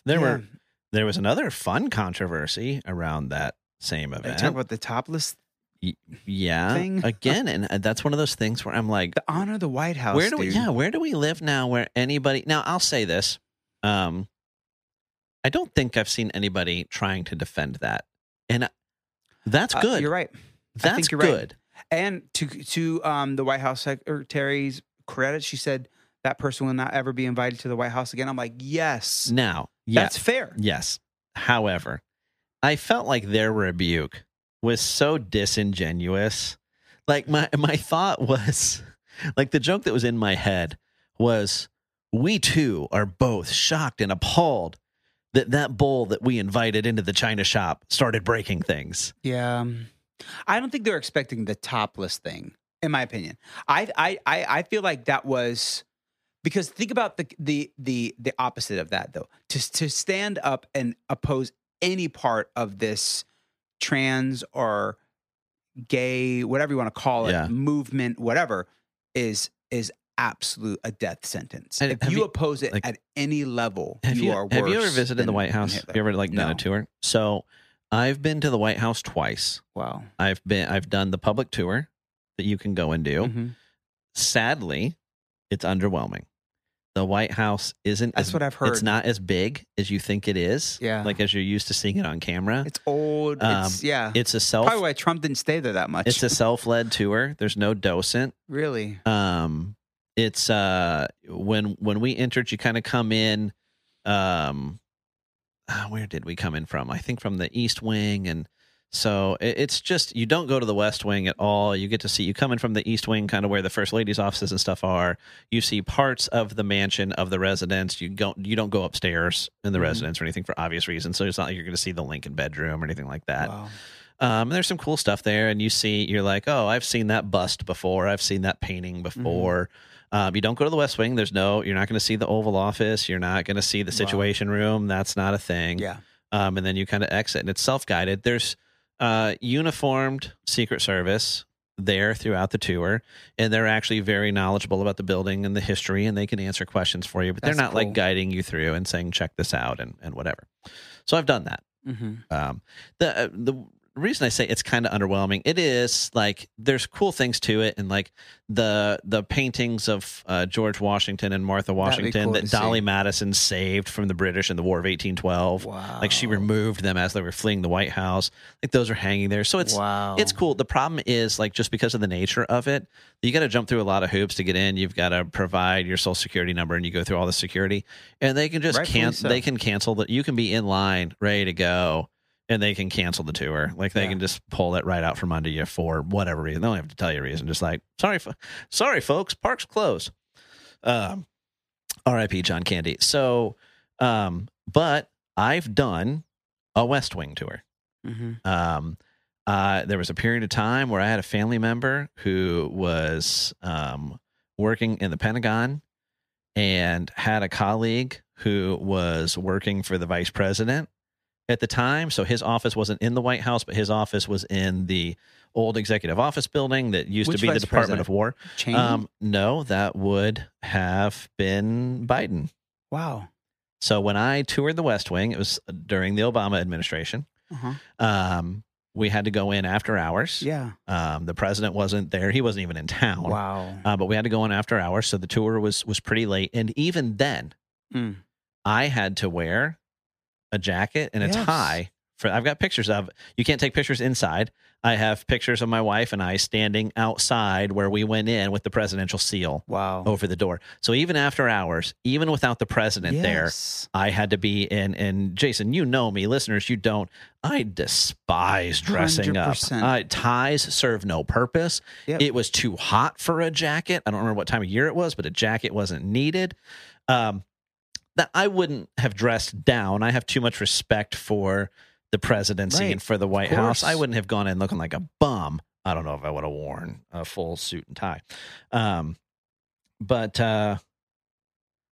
So like even for that tour, like I didn't get to go in the Oval Office, but I got to stick my head in the door. The Oval Office. I got to see the door to the Situation Room. Wow. Which is kind of comically right across this little immediately opposite of the door to the Situation Room is the White House mess. It's like the cafeteria, the Navy runs in the White House. So I'm like, that's funny. Like you can get a snack and go launch some missiles or something. But I just can't fathom what was required of us to do that tour after hours. Nobody's around. So I'm like the juxtaposition of that for me of like, this is what I had to do to go tour it. Yeah. And you're topless out on the lawn. It's a mockery. I'm like, but here's my thing.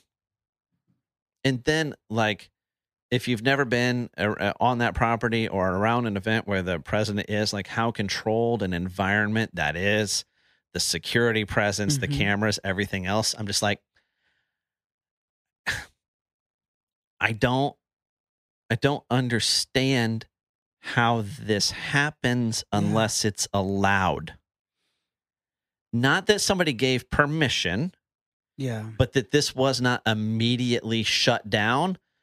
I don't know how that happens on accident. Mm. Yeah, that's where that's where the condemnation after the fact. Yeah, it's kind of rings a little hollow. If this person wants to show up and represent their movement or their personality or their cause, like. Wouldn't you want to show up there dressed in a way that would honor the house that you're in, and wouldn't you want to represent your I don't know, like, that's what I'm saying. Like, you would dress, I don't know. I feel like they're afraid. They're afraid to condemn anything. Yeah. Like, they're not going to give any feedback. Yeah. So I think, so that's how it happened, in my opinion. It's like, they just, like, you cannot raise your voice against this, or it's a death sentence politically. It's the dumb credit thing that's going on everywhere. Like, you just, it's sad. Yeah. It's sad. That's the thing that just gets me. It's like, wouldn't you want to show up dressed in honor? I don't know that we've talked about that before. Just the disintegration of honor in our culture, like honor for our country, for our like, I disagree with President Biden on a million things, but I would still be respectful if I saw him. I would still stand. I would still shake his hand. I would still be. I still pray for the man. Yes. Like, it's like, but it's just it's a lack of honor in our culture. That's really sad. You know, and again, you know, this going back to our argument of like, you know, equal in the eyes of the law. I didn't like when I saw pictures of President Obama with his feet on the Resolute desk. I also didn't like it when I saw pictures of Bush doing it. I don't remember that. I didn't like this display on the White House lawn, this behavior on the White House lawn. I also don't like it when these famous people roll in like it's their house or one of their parties, and they're dressed sloppy, you know, or they've got their sunglasses on. All like, no, I don't like that either. So just to be clear, not just singling this out. Don't like that crap either. Yeah. As much as I hate suits and ties, I did it. Yeah, because that's what the situation called for and was required. I agree. So. Let's get our crap together, people. Couldn't agree more. Yeah.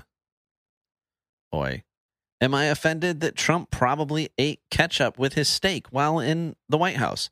Yes, that behavior does not belong in the White House. That doesn't bother me. Or anywhere else for that matter. It bothers me in principle, but it doesn't bother me. No. Steak, ketchup does not belong in a steak. Did he cater McDonald's to feed a basketball team? Yeah. Why are basketball teams going? No, like, I don't know. It was a football team, and he brought in. It was like, let me get McDonald's. All that food. Oh, whatever. My gosh. So, yeah, that's dude, politics is such a mess. It is. I don't even know what to do with that. Me neither, bro. We mentioned really don't know. The Apple products. Now you're like a known and admitted troglodyte.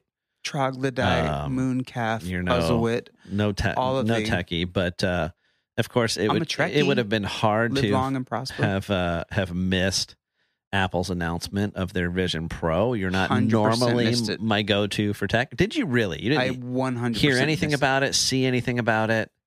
Mm-mm. Gosh, you're my least favorite podcast guest. But I am adorable. Well, I guess we'll save that topic for some other time when it's no longer relevant. It's the virtual reality. You said that. No, you're not going to suck me in. I'm not going to be your personal Google on the new Apple. I need all the help I can get. So, the Unabomber died. That's what I heard. Was it suicide? That's the word on it. He's in his 80s. But yeah, the word on the street was suicide. Wasn't he at MK Ultra? Like, yeah, he's a real interesting cat. Like, not making any excuses for anything that he did. Absolutely not. But the guy was wildly intelligent. Like, I believe his IQ was like north of 160. But yeah, that was an impressive thing. He was involved in those MK Ultra trials that the CIA did, and you know, look into that. It was, you know. It seems to have wrecked the dude, and using prostitutes to lure men in, and like putting them at dosing LSD them. It's crazy. Is there a Mel Gibson movie about this? Conspiracy Theory, is that what it's called? Sounds about right. He was like in MK Ultra, and it was all about brainwashing. It was weird.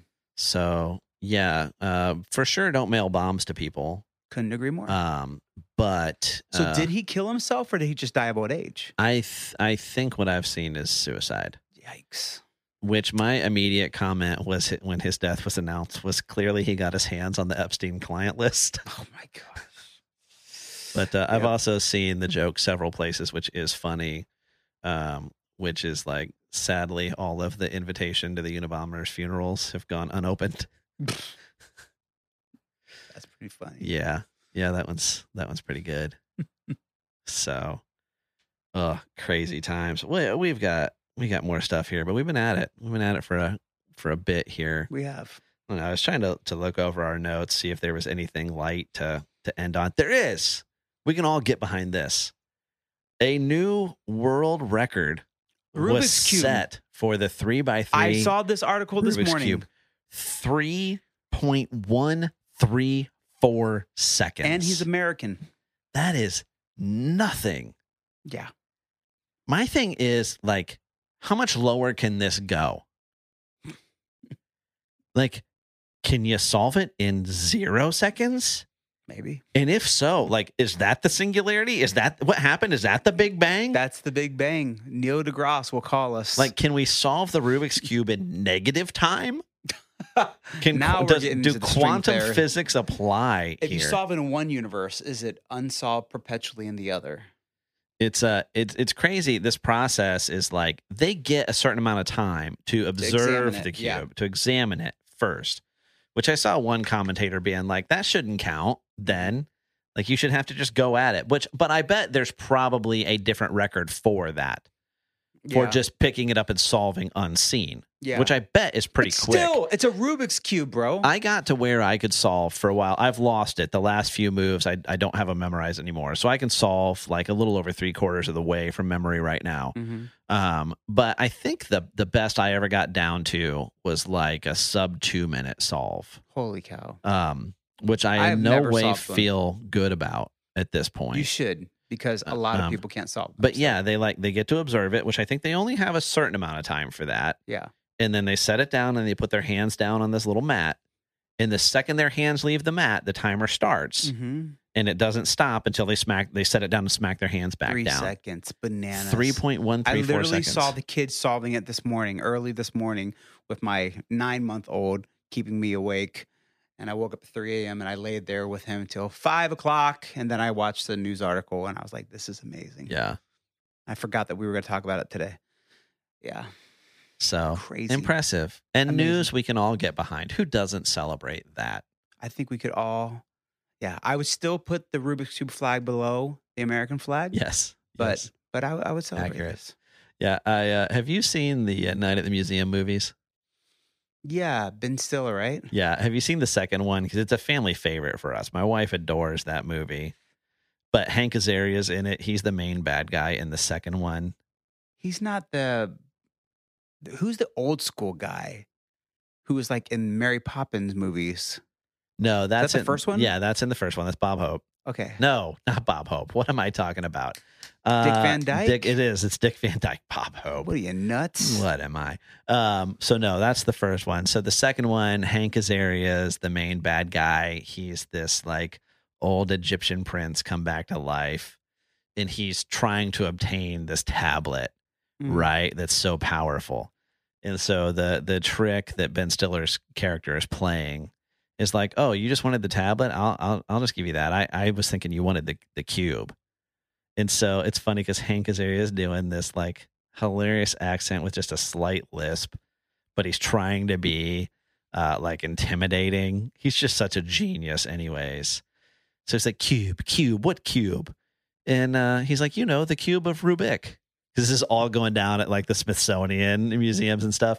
And so I can't see a Rubik's Cube anymore and not hear Hank Azaria's voice being like, this, bring me this cube of Rubik. So there you go, folks. Go watch Night of the Museum too. Good. Pop some popcorn, cuddle up, and have a Jocko cookie. Get yourself a malt cookie and hydrate yourself and just spend a night. Turn off the political news. Yes, set down the social media and just watch a good old fashioned movie. So, well, brother. A pleasure, as always. More for you than me, but still, I'm happy to do it. Yeah. And no, it's always a good time. So I appreciate you making the time to sit down. Listeners, appreciate you. And, you know, if you would, if you don't mind, ask them. Whatever app you're listening on right now, just look down, find the subscribe, the follow button. Get some of your merch. Just click that bad boy. Well, the merch is on the website, so maybe let me close out the episode. Oh, my bad. For the love. But, you know, the nice thing about the follow, the nice thing about the subscribe, the nice thing about the 5-star rating, the thumbs up, maybe a little review, maybe, you know, funniest podcast I've ever heard, most informative, best podcast ever. I don't know. You know, the options are endless. Above average. They cost nothing. That's true. It's free. And it's a phenomenal way to support the podcast. In the words of President Trump, some say it's the best way.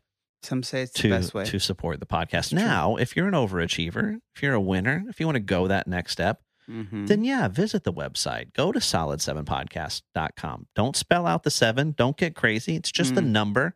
Yeah. Solid7podcast.com. Not only will you find links to the most recent episodes, like the one you've listened to right now. Now, could you find the rest of those episodes in the app that you're already listening on? Sure. See. But they're on the website too. And yes, there you can find some amazing merch. Shirts, tank tops, mediocre podcast hosting, hoodies. You're selling it, bro. All right there. And so you get to look good and support the podcast. It's fantastic. Yeah. There's some good causes to support on there. Our friends over at the Give Team, the Step Up Foundation, Force Blue, all our affiliate links are on there. Nice. So Origin, Jocko Fuel, Go Ruck, Tuttle Twins, all right there for your convenience. Links to our social medias. I'm not going to lie. I've legitimately been having a lot of fun with Twitter ever since I'm like, no, I'm really going to press for the podcast on Twitter. One, since I made that decision, a 6 times increase in followers on Twitter. Nice. So that's been fun, but just having a good time there. So links to our Twitter and our Instagram are there. Of course, would love to have you there. And if you really just want to go next level, our Patreon's on there too. You can become a direct supporter. You can get yourself a Solid 7 mug, only available to our Patreon supporters. There's just all kinds of fun stuff, magical even. Yeah, there on the website. So give it a visit if you want to. If you don't want to, whatever.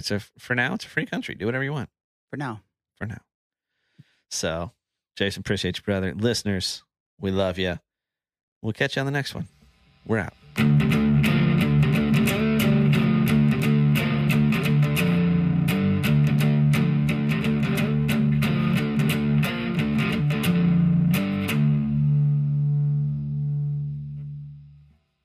The Solid 7 Podcast is a proud affiliate of Go Ruck. Go Ruck designs and builds the toughest gear on the planet, tested and proven at thousands of Go Ruck events held all over the world and led by current and former Special Forces combat veterans. The Go Ruck brand stands for Building Better Americans, the Special Forces way of life, and a life-or-death approach to building the world's toughest gear. Visit solid7podcast.com and click on the Go Ruck link to learn more about their gear and events, and a portion of every purchase and every event registration you make will go to support us here at the Solid 7 Podcast.